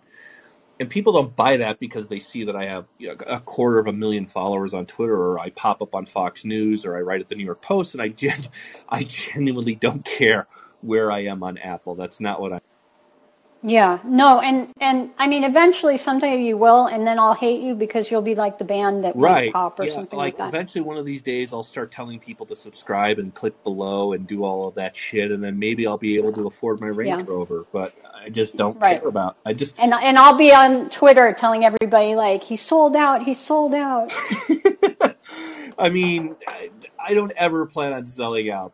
Just, I mean, it's in the, and I'll tell you why. It's this is, I mean, it's an interesting to me because I don't, I don't come from, you know, the the college-born conservative button-down, and then I wrote a few books, and I got picked up in D C, and I mean, there are obviously authors who have done that and stuff like that. I was literally a guy. I, I mean, I wrote. I was. I've been writing since I was thirteen, whether it's screenplays or plays or fiction stories, or whatever. And so I got just naturally good at it. And I was, I'm obviously someone who's not afraid of my own opinion. And trust me, it's cost me dearly in some things. Um, but I was literally a guy who just started a Twitter account and uh, just said, okay, well, this is just going to kind of keep. And it got picked up. And believe it or not, I have to thank Michelle Malkin, of all people, for picking me up on Twitchy in, in those days. And so I looked at it and I was like, well, if I pick up ten thousand followers, I'll start a website. And that's literally kind of what happened. And then before you know it, I'm writing for, you know, National Cuck Review, and and here we are. And so I kind of look at it in the sense of um, I don't need to go out there and be Steven Crowder or Charlie Kirk. Those guys have that market cornered. That's not what I'm in this for. I'm more in the sense of in this for the experience and, like I said, talking to people and uh, just putting an opinion out there. And if people want to pay for it, I'm fully willing to take their money. But I'm not going to be dishonest with them, and I'm not going to, going to, like, trust me, I could. I've had people tell me, like, man, if you just went full MAGA, if you, you would be making bank. And I'm like, I'm not, I live pretty comfortably. I'm not in this to make bank. Like, I have a good place. I keep my pups fed. I have a good personal life. Uh, I just bought a Range Rover. Uh, it's used, by the way, so I'm not rolling in Scrooge McDuck money. And that's kind of all I care about. I, I kind of like to get a good night's sleep. And as long as I can get a good night's sleep and be comfortable that I'm being honest with people, um, that's really all I need. I, I'm not Rick Wilson needing to pay off a three hundred eighty thousand dollars tax lien. And so as long as I'm not that, you're gonna. This is kind of pretty much where I'm going to be. I will always be kind of in the uh, middling middle of conservative commentators. I'm totally happy to keep. Yeah. And listen, like the one place where I have compassion for Rick Wilson and Jonah Goldberg and a lot of these guys is they don't have, you know, uh, Jordan Peterson talked about the reason he was able to speak his mind was he had three different um, income streams. And so he could risk losing one. And he really lays out, like, if you were going, like, these are the reasons why you need to have multiple income streams in your life, especially if you have a family depending on your income. And, you know, I my heart breaks for them in a way because they are willing to trade their self-respect for supporting their family in the way that their family has come to expect from them. And they maybe even have a sneaking suspicion that their family would abandon them if they didn't, you know, step up with the providing. You know, they're not great looking. They're kind of pudgy. They can't defend the home with, you know, a rifle. They're not going to take them out into the woods. And, you know, there's a lot of guys well, that if they well, lost well, one, everything could go into the woods. One thing I wanted to say is I do know Rick has a lot of guns. So it's not it's not so much even that. You're, Rick and I used to be friendly, like friendly as in we had each other's phone number, okay? Yeah, he, he's he's been that with a lot of people. Um, I, I would look at it and I would say it's not even that. It's when you when you get into this career or when you get into an audience or whatever, it becomes I don't ever want to not leave it. And it almost gets to a point to where it's like if like let's say I'm I'm doing this, or I have Substack, and let's say, I don't know, somebody catches me in bestiality porn or something, and all of that goes away. A lot of it stems from people not wanting to go back to a normal job. And, and what that means is it's like, okay, shit, this all just went away. I don't have prospects. I need to go, like, be an overnight grocery stocker. And they actually look at that, believe it or not, as beneath them it, because they get an ego about things like this. And that, to me, is largely to do with that mindset. It's, I'm important, and if I lose this, I'm not important anymore. And to me, I've always kind of looked at it as, I'm not important to begin with. yeah. yeah. So it doesn't matter. Like, I'm fully aware that, you know, uh, th- this could all become financially unstable tomorrow. And then it becomes, what are you willing to do then? Are you willing to then go, Uh, here's my Make America Great again, and here's my baton, and let's go? Or are you willing to go become a grocery, you know, an overnight grocery stocker? Is like, where, wh- where's the line? And so I wouldn't go become that. I mean, I have other skills and other talents. Would I do that? Of course, absolutely, I would do that. Who cares? Um, but that to me is more of that mindset. It's that I'm important. It's almost a celebrity mindset, you know? It's like I people are listening to me. I'm on T V, and I'm important, and right. I'm a value, and on this. And if I lose that, then um, you know I'm nobody, and this sucks, and whatever. So it's not so much their family. It's the it's it's again it's a celebrity mindset, and much like celebrities, once you hit your peak, then it becomes I have to go do this shitty porn movie, and that's pretty much where the Lincoln Project is. They're doing shitty porn. Listen, do you remember when that actor from The Cosby Show, somebody recognized him in Trader Joe's and they wanted to humiliate right. him by saying, ha yeah. ha, he works in yeah. Trader Joe's. And he said, no, I have a family. I can get health insurance through this job. Acting is a hit and miss game, and right now it's miss. And then everybody respected him so much for like being a solid, you know, stand-up guy that actually it did work out well for him.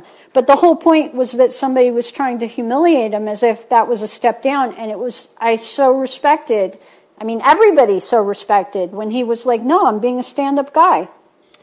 Yeah, no, that was a, and that was largely in part like leftist and media who were doing that. It was like, holy shit, you're, you're, and it was, I think it was like uh, T M Z and, and Entertainment Weekly, and it was like, what are you doing like bagging groceries? And it's like, I'm making a fucking living. What are you doing taking my photo? And so that's, I mean, just to give you like an insider into my frame of mind, I am fully aware that um, Substack could disappear tomorrow, and then I'm going to be back to like professionally hiding bodies in the woods. So yeah, it just comes well, down to, would you rather honestly do that, or do you basically become... Uh, you know, you become dishonest with your audience or shift a new audience, and And, hey, I could be on M S N B C with Joy Reid and welcoming my company with Reverend Al Sharpton, except I would rather probably put a gun in my mouth before ever doing something like that. Listen, and I'll tell you the other thing about that is I think I've mentioned it just on Twitter when I've gotten incredibly frustrated. I have a, a relative in New York City whose um, whose hold on reality is not as strong as one might hope. And I can't tell you the damage that M S N B C does to people like that. Like, I'm not talking about, like, them being the left equivalent of the MAGA uncle or something like that. I'm talking about they believe things that aren't true, that get repeated, that continue being repeated, and there's, like, no amount of saying, I get that blue is your team, but that doesn't mean that this person is speaking a true thing. And it's it's really problematic when you're trying to, like, when they're yelling at you. For I'll give you an example of something they absolutely believed. They were telling me that uh, Chaya Rajcik uh, was responsible for a bomb threat to this Boston Children's Hospital. That's because Taylor Lorenz reported on it in the Washington Post. Right, and I said, Taylor, and I even, because of this, I said, Taylor Lorenz is the one who falsely got my my Twitter account canceled by calling somebody at Twitter and getting me kicked off. And I was explaining this to them, and uh, there's there was no amount of making. I'm like, Taylor Lorenz is, like, literally the worst person on Twitter, bar none. Worst, absolute worst. There are people who have, like, poo-poo emojis who are not as bad as this person. And, like, you know, trying to explain that to somebody who's not Twitter on Twitter already, you sound like a crazy person. You know, so you're trying to talk to a crazy person, and you're sounding like a crazy person. You know, but on top of it, like, I mean, literally, like, they believe, there are people who still believe, absolutely, hands down to this day, that Russia stole the twenty sixteen election, that, um, you know, um, you know, a million and one crazy things. And, and for example, they still believe what Jonah Goldberg said, because it was in The Atlantic, about the suckers and losers. There, you know, any of these things, and that's when, like, the steam Jeffrey starts Goldberg. Coming out of my ears. Just, just real fast, huh? Correct. It was Jeff, Jeffrey Goldberg. Jeffrey Goldberg. Yep. Sorry, sorry. You, I get my Goldbergs. No, but I mean. And by the, the way, Jeffrey Goldberg, is, just like um, what's his name? That's the the anchor on N B C or whatever. You know, he's there was a whole bunch of those guys that followed me on Twitter. And then I D M'd them and I said, "Excuse me, you're wrong about this. Here's the accurate information." And then they unfollowed me. Like, they never want to know when they're wrong. Jake Tapper's another one. Like, you're like, excuse me, you have made a really big mistake. You need to fix it. And so instead of, like, replying or anything, they just unfollow you. Okay, and I even okay, did it, like, so privately in D Ms. No, I'm just saying they're they're like, they know they're lying. It's not like no one's telling them they're lying. It's not like they made a mistake. It's like lying is part of the job. You know that that's what I do for a living, right? Where I, I tell you, like, journalists are lying to you. Well, well, yeah. I mean, I, I know that too. But, like, I mean, like, this is why it's. I'm telling you, this is why it's my group therapy for, like, whatever I am. I don't I don't think I'm a con, but I guess maybe maybe I'm a based. Maybe I'm a I, something. I'm not. It's, I'm not quite based. It's just based. It's not a based. Yeah, I'm not sure. I'm I'm that though, because, like. If you ask Dave Reboy, he'll be like, "No, you're soft. You're weak. You're you're willing to give them an inch. An inch will be a mile. You're no, you're not based." So, I mean, and I think he's great, but, like, you know, the fact that I'm like, it's okay with me if adult men decide they want to be women and get, you know, transition. I'm like, as long as they're really sure and they're grown up and they're not being crazy, you know. I'm like, it's okay. And he's like, "No, not okay. Zero." You know. But but why are you even arguing with that in the first place? Like, who cares? Because I think he has a good point about, like, how the inch always becomes a mile. Uh, like it, it, I mean, it does on some things. Like, it obviously, especially in, like, power of politics, and most conservatives know that. That's why that's why you don't cede, for instance, the minor the minor trans debate. You don't cede that ground, and I think we're all in the same. It doesn't matter if you're libertarian or conservative. I think most even normies are like, hey, yeah, you shouldn't be performing surgeries on twelve-year-olds, you know, because they think they're Frankenstein. I, I think that that's fine. But then, of course, like you, like you mentioned, I, and I'm with you, if, if, if an eighteen, nineteen, twenty, twenty-one-year-old legal adult wants to take puberty blockers and transition to do or think that they want to transition to do whatever, I don't fucking care. What this comes down to is, do you think a twelve-year-old has the agency to decide that they are not a boy or a girl? And I don't think any rational uh, human being actually thinks that. Okay, like, but what, what DeSantis said, what DeSantis just said, which I completely agree with, is that the problem is that you're asking me to lie. Yeah. So you're no. So he he did this, and I'm gonna and, and I have this set aside to play on the podcast because I think it's a good contrast between. Uh, and I may and I may play it tomorrow. Is DeSantis was talking with Benny Johnson? Yeah, I know. Just don't fuck it. I know it's Benny Johnson. That, speaking of people who just you know are out there putting on a televangelist circus show. Um, but he's talking to DeSantis, and it's not that, that DeSantis said that. It's not that he said, hey, you're asking me to participate in a lie, and I'm not going to do that. He actually goes down and he names Leah Thomas. He names the, the actual race that Leah Thomas won, like the five hundred meter. And then he actually names the Florida girl, the collegiate girl who actually competed in a race and came in second or something. And that, to me, is the complete difference between him and Trump. Put I mean, forget all of the stupid online attacks and forget what Trump is doing. If you went to Trump and said, Trump, who is Leah Thomas? Do you think he knows?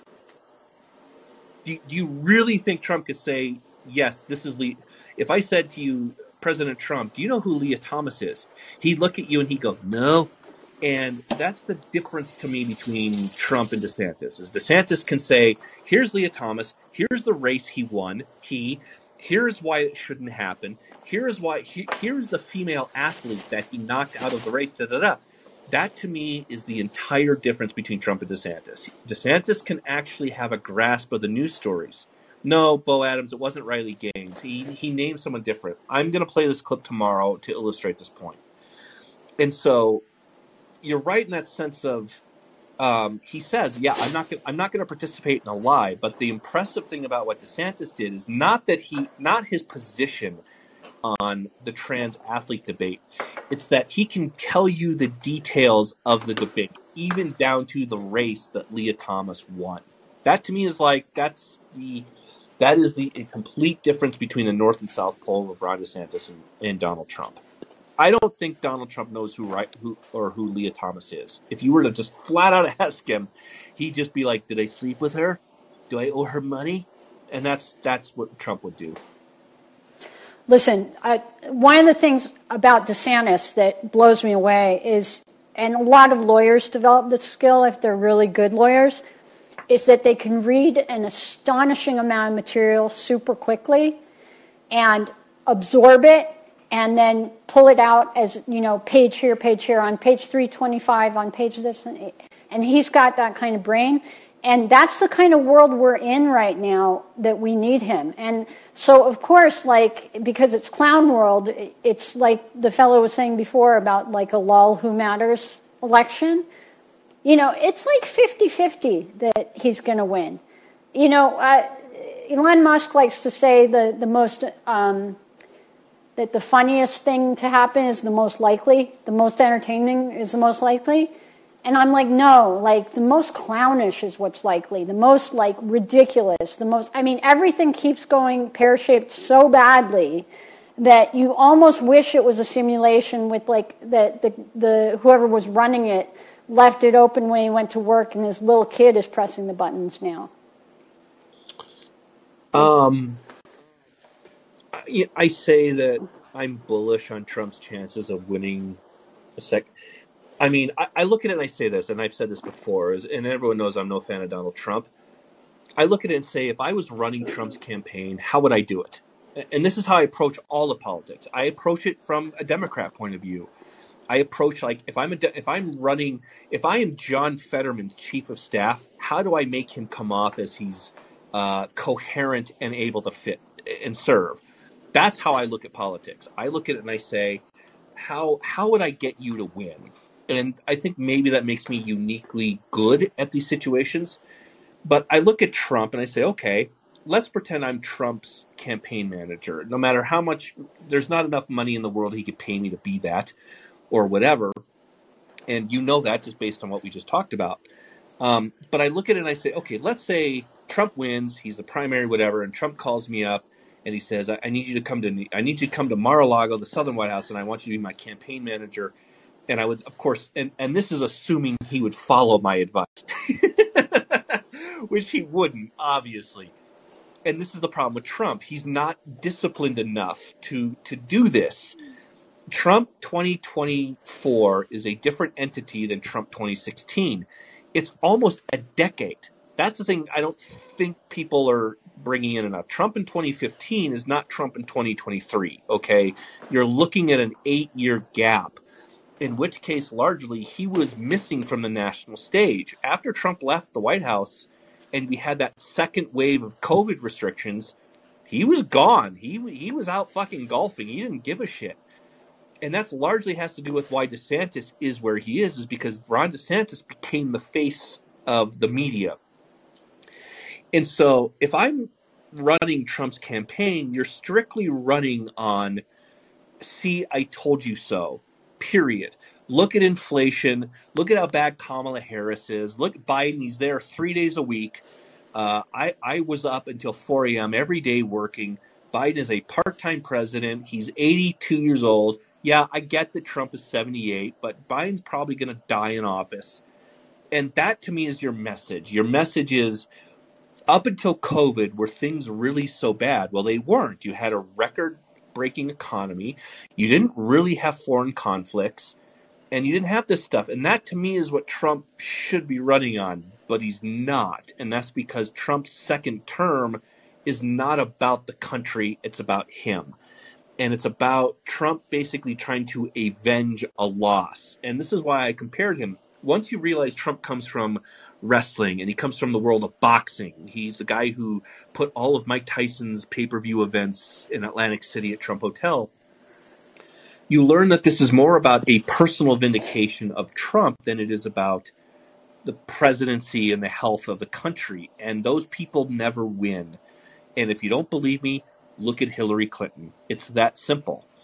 And so I don't, I, I have no misconceptions with the idea that if Trump ran a great campaign, like perfect down the middle strike fastball campaign, he could beat Joe Biden. I think he could.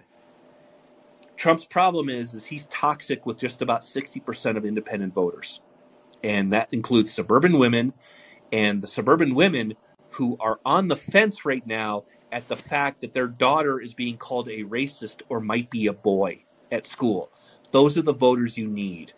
And so I look at it and I just go, I don't see it as feasible. Maybe it is, maybe it isn't, but I look at it and I just go, is Trump the disciplined politician individual who can actually run against Joe Biden and, like I said, throw a perfect strike down the middle about this is this is how you run this campaign? He's not. And anyone who thinks that he should be, or he's going to change, or he's going to actually, this is the day that Donald Trump became the G O P nominee and president. No, he's not. He's never going to be that. And so you look at it as a level of electability. And is there, I wouldn't say there's a fifty-fifty shot he wins the presidency. I would say right now it's probably forty-sixty he wins the G O P nomination. I would look at it and say the presidency, thirty-seventy. I, I just don't see it. And I'm, I've been wrong before, but Trump is not the same Trump that he was in twenty sixteen. And I also think that that is something that is going to be exploited. Yeah. Okay, you were supposed to cheer me up. I'm not here to cheer you up. We just had this discussion. I'm here to be honest with you. I'm not, I'm, yeah. I don't blow up the balloons. I pop the balloons. That's it. Yeah. So... Yeah. Okay. Whatever you're cooking is what's supposed to cheer you up. Think of it that way. Oh, yeah. Somebody asked what I'm cooking. I, I, I haven't been cooking. I was not shopping. I was doing something else. But um, it's going to be chicken uh, curry. It's always, well, it's always chicken something with you. I this love first, chicken. This is the first time. It's good for you. I eat a lot of it right now. You know what? I'm going to I'm gonna make an ad for something. Actually, I get my chicken from Cook's Venture online. and it's a really good deal, and they send you like a big box of chicken, of frozen chicken at a time, and it's the best chicken you've ever had. You're not going to want to get supermarket chicken after that. E- even frozen? Yeah, I mean, you defrost it and cook it, but I mean, it's like really great. Yeah, you can get either. I, I'm, I'm really, I'm really against defrosting food right now. Why? Why would you not want to buy frozen meat?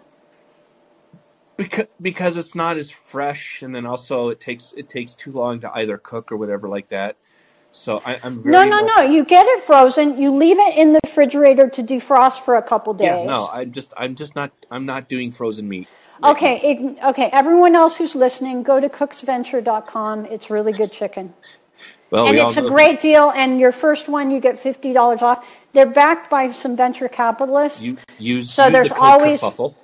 There's there's no kerfuffle code, but there's a bunch of there's like fifty dollars off to start, and then they're constantly sending you twenty, twenty-five dollars off, or here's sixty dollars they, meat they for fucking free. Better now. Now that you promoted them here on this episode, they better send us something now.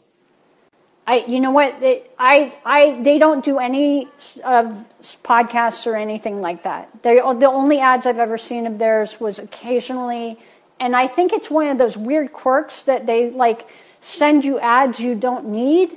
But somehow I get ads on Instagram and um, Facebook from them, even though I'm like, you guys shouldn't be paying for ads to it's, me. I already it's, get. It's because stuff. You're not on a landline. It's because I'm not, I, I have no idea. Anyway, anyway, it's good chicken, cooks venture dot com. Recommend. When you taste it, you'll be like, you'll understand it's heritage, it's pastured, it's all the things you want to have chicken. It's good chicken. So. Is that, is, are we, are we ending with the chicken ad? We are ending with the chicken ad. Yeah, I appreciate okay. it. Thank you. All right. Take care. Okay. Bye-bye. Uh, we lost Titmouse. Titmouse, if you want to jump up there, I, I will take your call. But we'll wrap up with Andrew. Um, Andrew, thanks. For, and now they're posting Cook Venture in the comments. So this podcast is brought to you by Cook Venture Chicken. It's frozen, but it's still better than whatever you find at the super. And uh, let me tell you, use the code word um, versus media. You'll get fifteen percent off on your first one hundred dollars. Use code word Josh Brolin. Fuck you. Fuck you. Thanks, yo, me a soda. Pe- people think I'm still. People think I'm like shit-faced suburban. I'm still on the first one. Like I'm nursing this thing. I'm I'm an old man who's like trying not to eat carbs or sugars, and like I have people on Twitter who are like, how many bourbons deep are you on? I'm just like, the ice is just melt. It's mostly water now. It's just literally just. It, my bourbon has been. Uh, well, as someone who doesn't drink alcohol, you know, whatever you need to get through the night.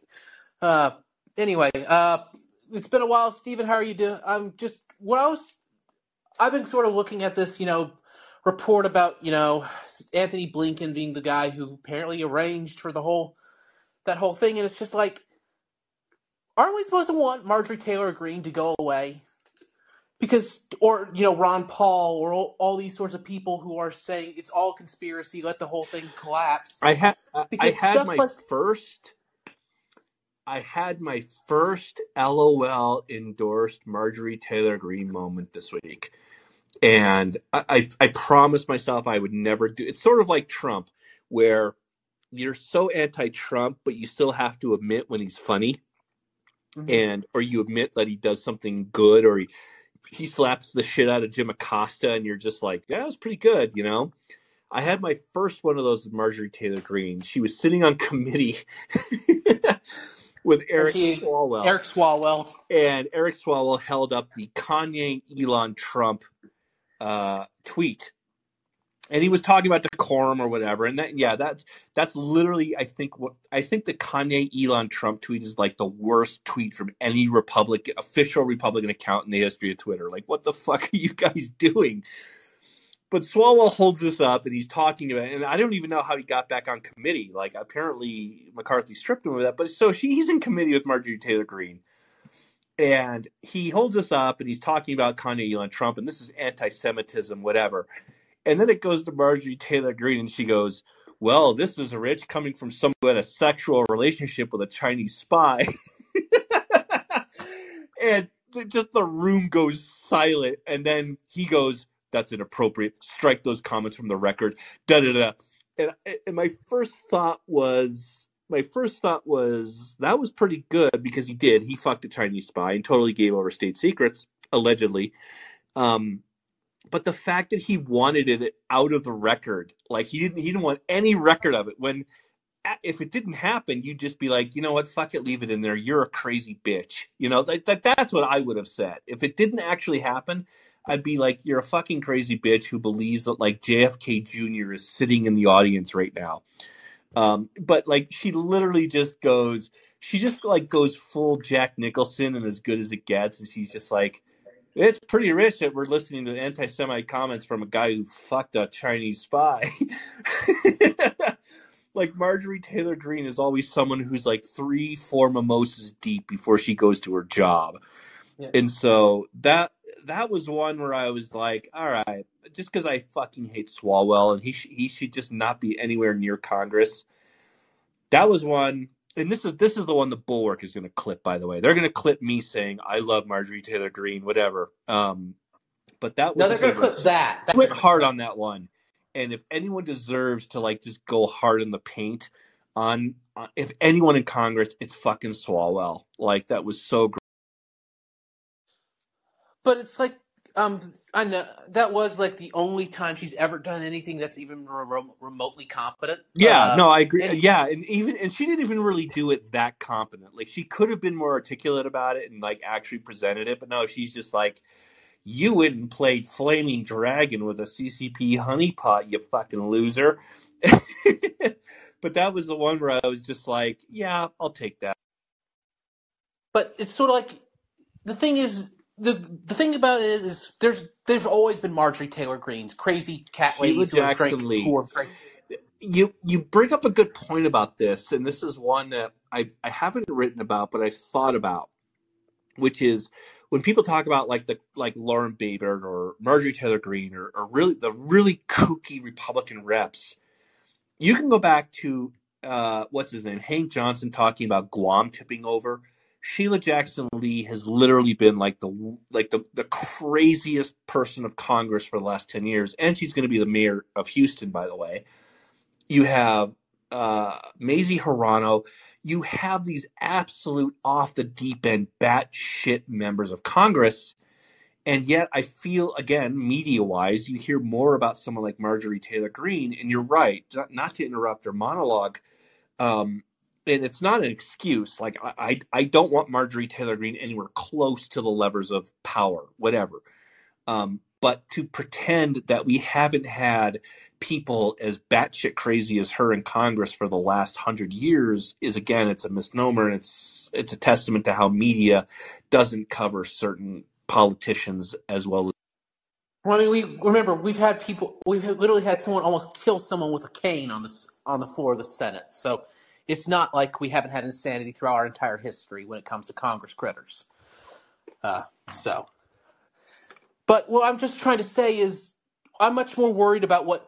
The the feeling that it is that there is actually that our security systems, not just the ex people like Brennan, are actually just an extension of the Democratic Party, and things like the um and things like Blinken becoming gaining the Secretary of State after helping or, arrange for that um Hunter Biden um set of uh, the Hunter Biden excuse is actually so dangerous, because it just it reinforces this idea that our system is just the Democratic Party, and it gives power to crazy loons like Marjorie Taylor Greene. You hear like people like Eric Erickson or Jim Garrity freak out about how can we all have so many stupid conspiracy theories, and it's like because so much of it does feel like you can point to so many examples of this sort of thumb on the scale of of highly connected urban liberals, and that's very dangerous. I I don't know. I I just I'm feeling that sort of frustration. You know? Um, I mean, I get I get the frustration every day, where it just is like, how do we overcome this? Like, you, you this thing this thing with the the Hunter Biden laptop. I mean, I come from a position that, do I think that that swings the election? No, absolutely not. I, but to me, that's also completely beside the point. I do not think that the Hunter Biden lap, if, if the New York Post story is released and there's no interference and it's put out there and then there's a two-week long investigation, does that hand Donald Trump the presidency? No, I, I, I don't think that that happens. That's also, to me, one hundred percent beside the point about what is honest and what is not. And um, do you ban journalism because you think that it's going to hurt people? For, I mean, Ben Smith said it. He's like, generally, historically, we don't publish stories that come out in the last two weeks of a presidential campaign. When we everybody fucking knows that's not true. We had George Bush's D U I come out two weeks before uh, that election. And so everyone knows that's not true. And so... Um, I, I think this is a frustration of how how do you even overcome this? And I guess I look at it, and I'm and it's a different media atmosphere, it's a different technology atmosphere, um, it's a, it's different all around. But I look at it and I'm like, I, I still remember the two thousand four election, and just personally, because there again there wasn't widespread internet, there wasn't really social media beyond MySpace, and every single fucking person I knew or hung out with was voting for John Kerry, and I was just like, ah, oh, fuck, Kerry's gonna win, and he didn't, and he got creamed. And so I kind of look at that and I'm like, the voters generally, for the most part, can ignore a lot of this stuff. You can fool some of the voters, and that's an old saying, but you're not gonna fool most of them. And so this is how I look at it. I'm like, yes, you have the national media trying to, once again, engineer a G O P primary, which they've been doing ever since John McCain and Barack Obama and then Mitt Romney and then Donald Trump, when they really tried, when they actually engineered the, G, the twenty sixteen primary, and then it backfired on them. And they just like went, well, fuck, what did our national media do? Did they learn from that? Did they just go, maybe we shouldn't do that? No, nope, they doubled down, and, they, and it worked. It worked in twenty eighteen, it worked in twenty twenty-two, and now they're going to try and do it again in twenty twenty-four. And so I certainly am sitting here going, well, we're going to find out if the G O P audience is dumb enough to fall for this. Um, maybe they are. And that's kind of, that's maybe me getting more cynical and me getting older, where I'm just like, yeah, I mean, they're probably going to fucking elect Trump again, and this is what we're going to do. Um, but on the other hand, the electorate can be funny sometimes. They, they can be smarter um, than what you think they are. And so, again, I just, I don't know. I, I don't know. I literally have no idea what's going to happen between now and, say, August of twenty twenty-four, when there's a G O P convention. None. Anybody who's saying, who's telling you this is how it go, they're either lying to you, going back to Kerfuffle's point, they're lying to you for an audience. And I would argue that doesn't matter if it's pro-Trump or pro-DeSantis. Um, I have a hard time. One of the things I hate the most is, especially like on Twitter and social media, is when people who I know who are just in it voluntarily are still like tagging at Ron DeSantis, Florida. It drives me crazy. One, because it looks desperate. And two, because Ron DeSantis isn't on Twitter. Um, there, that's one thing I know for a fact. He does not use Twitter. Uh, he lets his staff kind of use Twitter because he kind of knows they're better at it than he is. And so whenever I see like these, like, these pro-DeSantis accounts, this isn't true what Donald Trump is saying, at Ron DeSantis, there's such a there's such an attitude of notice me. Notice me, senpai. Please, please notice me. And that to me is an effect of Trump of Donald Trump, who Donald Trump would like people forget when he was in the midst of twenty fifteen, twenty sixteen, he would retweet like faceless egg Twitter accounts with three followers if they said something that he wanted them to. And so I, I look at that, and, and again, I come from a point of, one, you all need to calm the fuck down. Two, it's April of twenty twenty-three. Three, you have no idea how DeSantis is going to respond to Trump. Um, I, I kind of think, and Bo Adams says Christina Pasha is good at Twitter. Yeah, DeSantis employs people who know what they're doing on these platforms, and that to me is a plus. DeSantis is like a Gen X dude. Um, he kind of comes off as like a dorky golf dad, but he's still a younger guy. And so you have people like Bashaw, and you have people like Redfern, you have people like Griffin. They know how to use these platforms. And so that's why I'm kind of just like, let them do it. And when they make good points, let them point it out. Um, but there really does feel like this giant tug of war going on. And, I'm, and like I said earlier, I'm kind of sitting back just going, none of this matters. It doesn't really matter largely to an electorate. Uh, a good example is you had Tara Palmieri from Puck News last or two weeks ago write about how DeSantis can't sell tickets to the New Hampshire dinner. And then, as it turns out, he not only outsold it, he sold he sold the dinner out. He raised more money than anyone speaking in the history of the dinner. And that's what I would advise people. I'm like, stop paying attention to the media attention and look at where the fucking donors are going. Like, DeSantis has a war chest, and this isn't getting enough attention. And we talked about it on the previous call-in that DeSantis has a war chest that is actually comparable to the money that Trump can put up. And if you're going on donations, if we're strictly talking about donations over the last four years, DeSantis's money doubles Trump's. Now, Trump can obviously throw his own money in, and he has it, and he can do that. Um, but that, that's another narrative that's not getting enough attention on purpose. And so, yeah, I get that people are discouraged, but you're you're. I made the joke that if you're seriously reading one or two stories about how bad Ron DeSantis is, you're basically Artax sinking into the swamp of eternal sadness. You're like, you're buying what they're selling you. And I'm telling you not to do any of that yet. I'm, I'm Atreyu trying to pull Andrew out of the eternal swamp of sadness. Do you get it? And yes, I know how that went. I know how that situation went. The horse, the horse fucking sinks and dies. And you know what? The horse might fucking sink and die again. But the whole you're you're basically proving their point that if we publish enough negative shit, and if DeSantis is your guy, fine, whatever. But if we publish enough negative shit about him, you're gonna sit there and go, oh fuck, there's no way, there there's no way this is gonna happen. And I don't know, maybe there isn't, but I would advise you to maybe tune all of that. For what it's worth, I wasn't really thinking about DeSantis when I was talking about that. If anything, the thing that's got me most depressed is just how bad that last five minutes was for the Canes. Hurricanes just gave up five goals in oh, five minutes. Well, obviously I'm not watching fucking hockey. I'm talking to you guys. Um, Sorry. Hurricanes are just injured as hell. That's their – I mean – Hurricanes, I think it, I think my be, beginning of the year Stanley Cup pick was as Hurricanes in the finals, and now Hurricanes have like literally everybody's injured, and they're probably not getting out of the second round. Yeah, I, I think it's going to be the Rangers again. They're just looking; they're going to make it to the third round. Oh well, next year.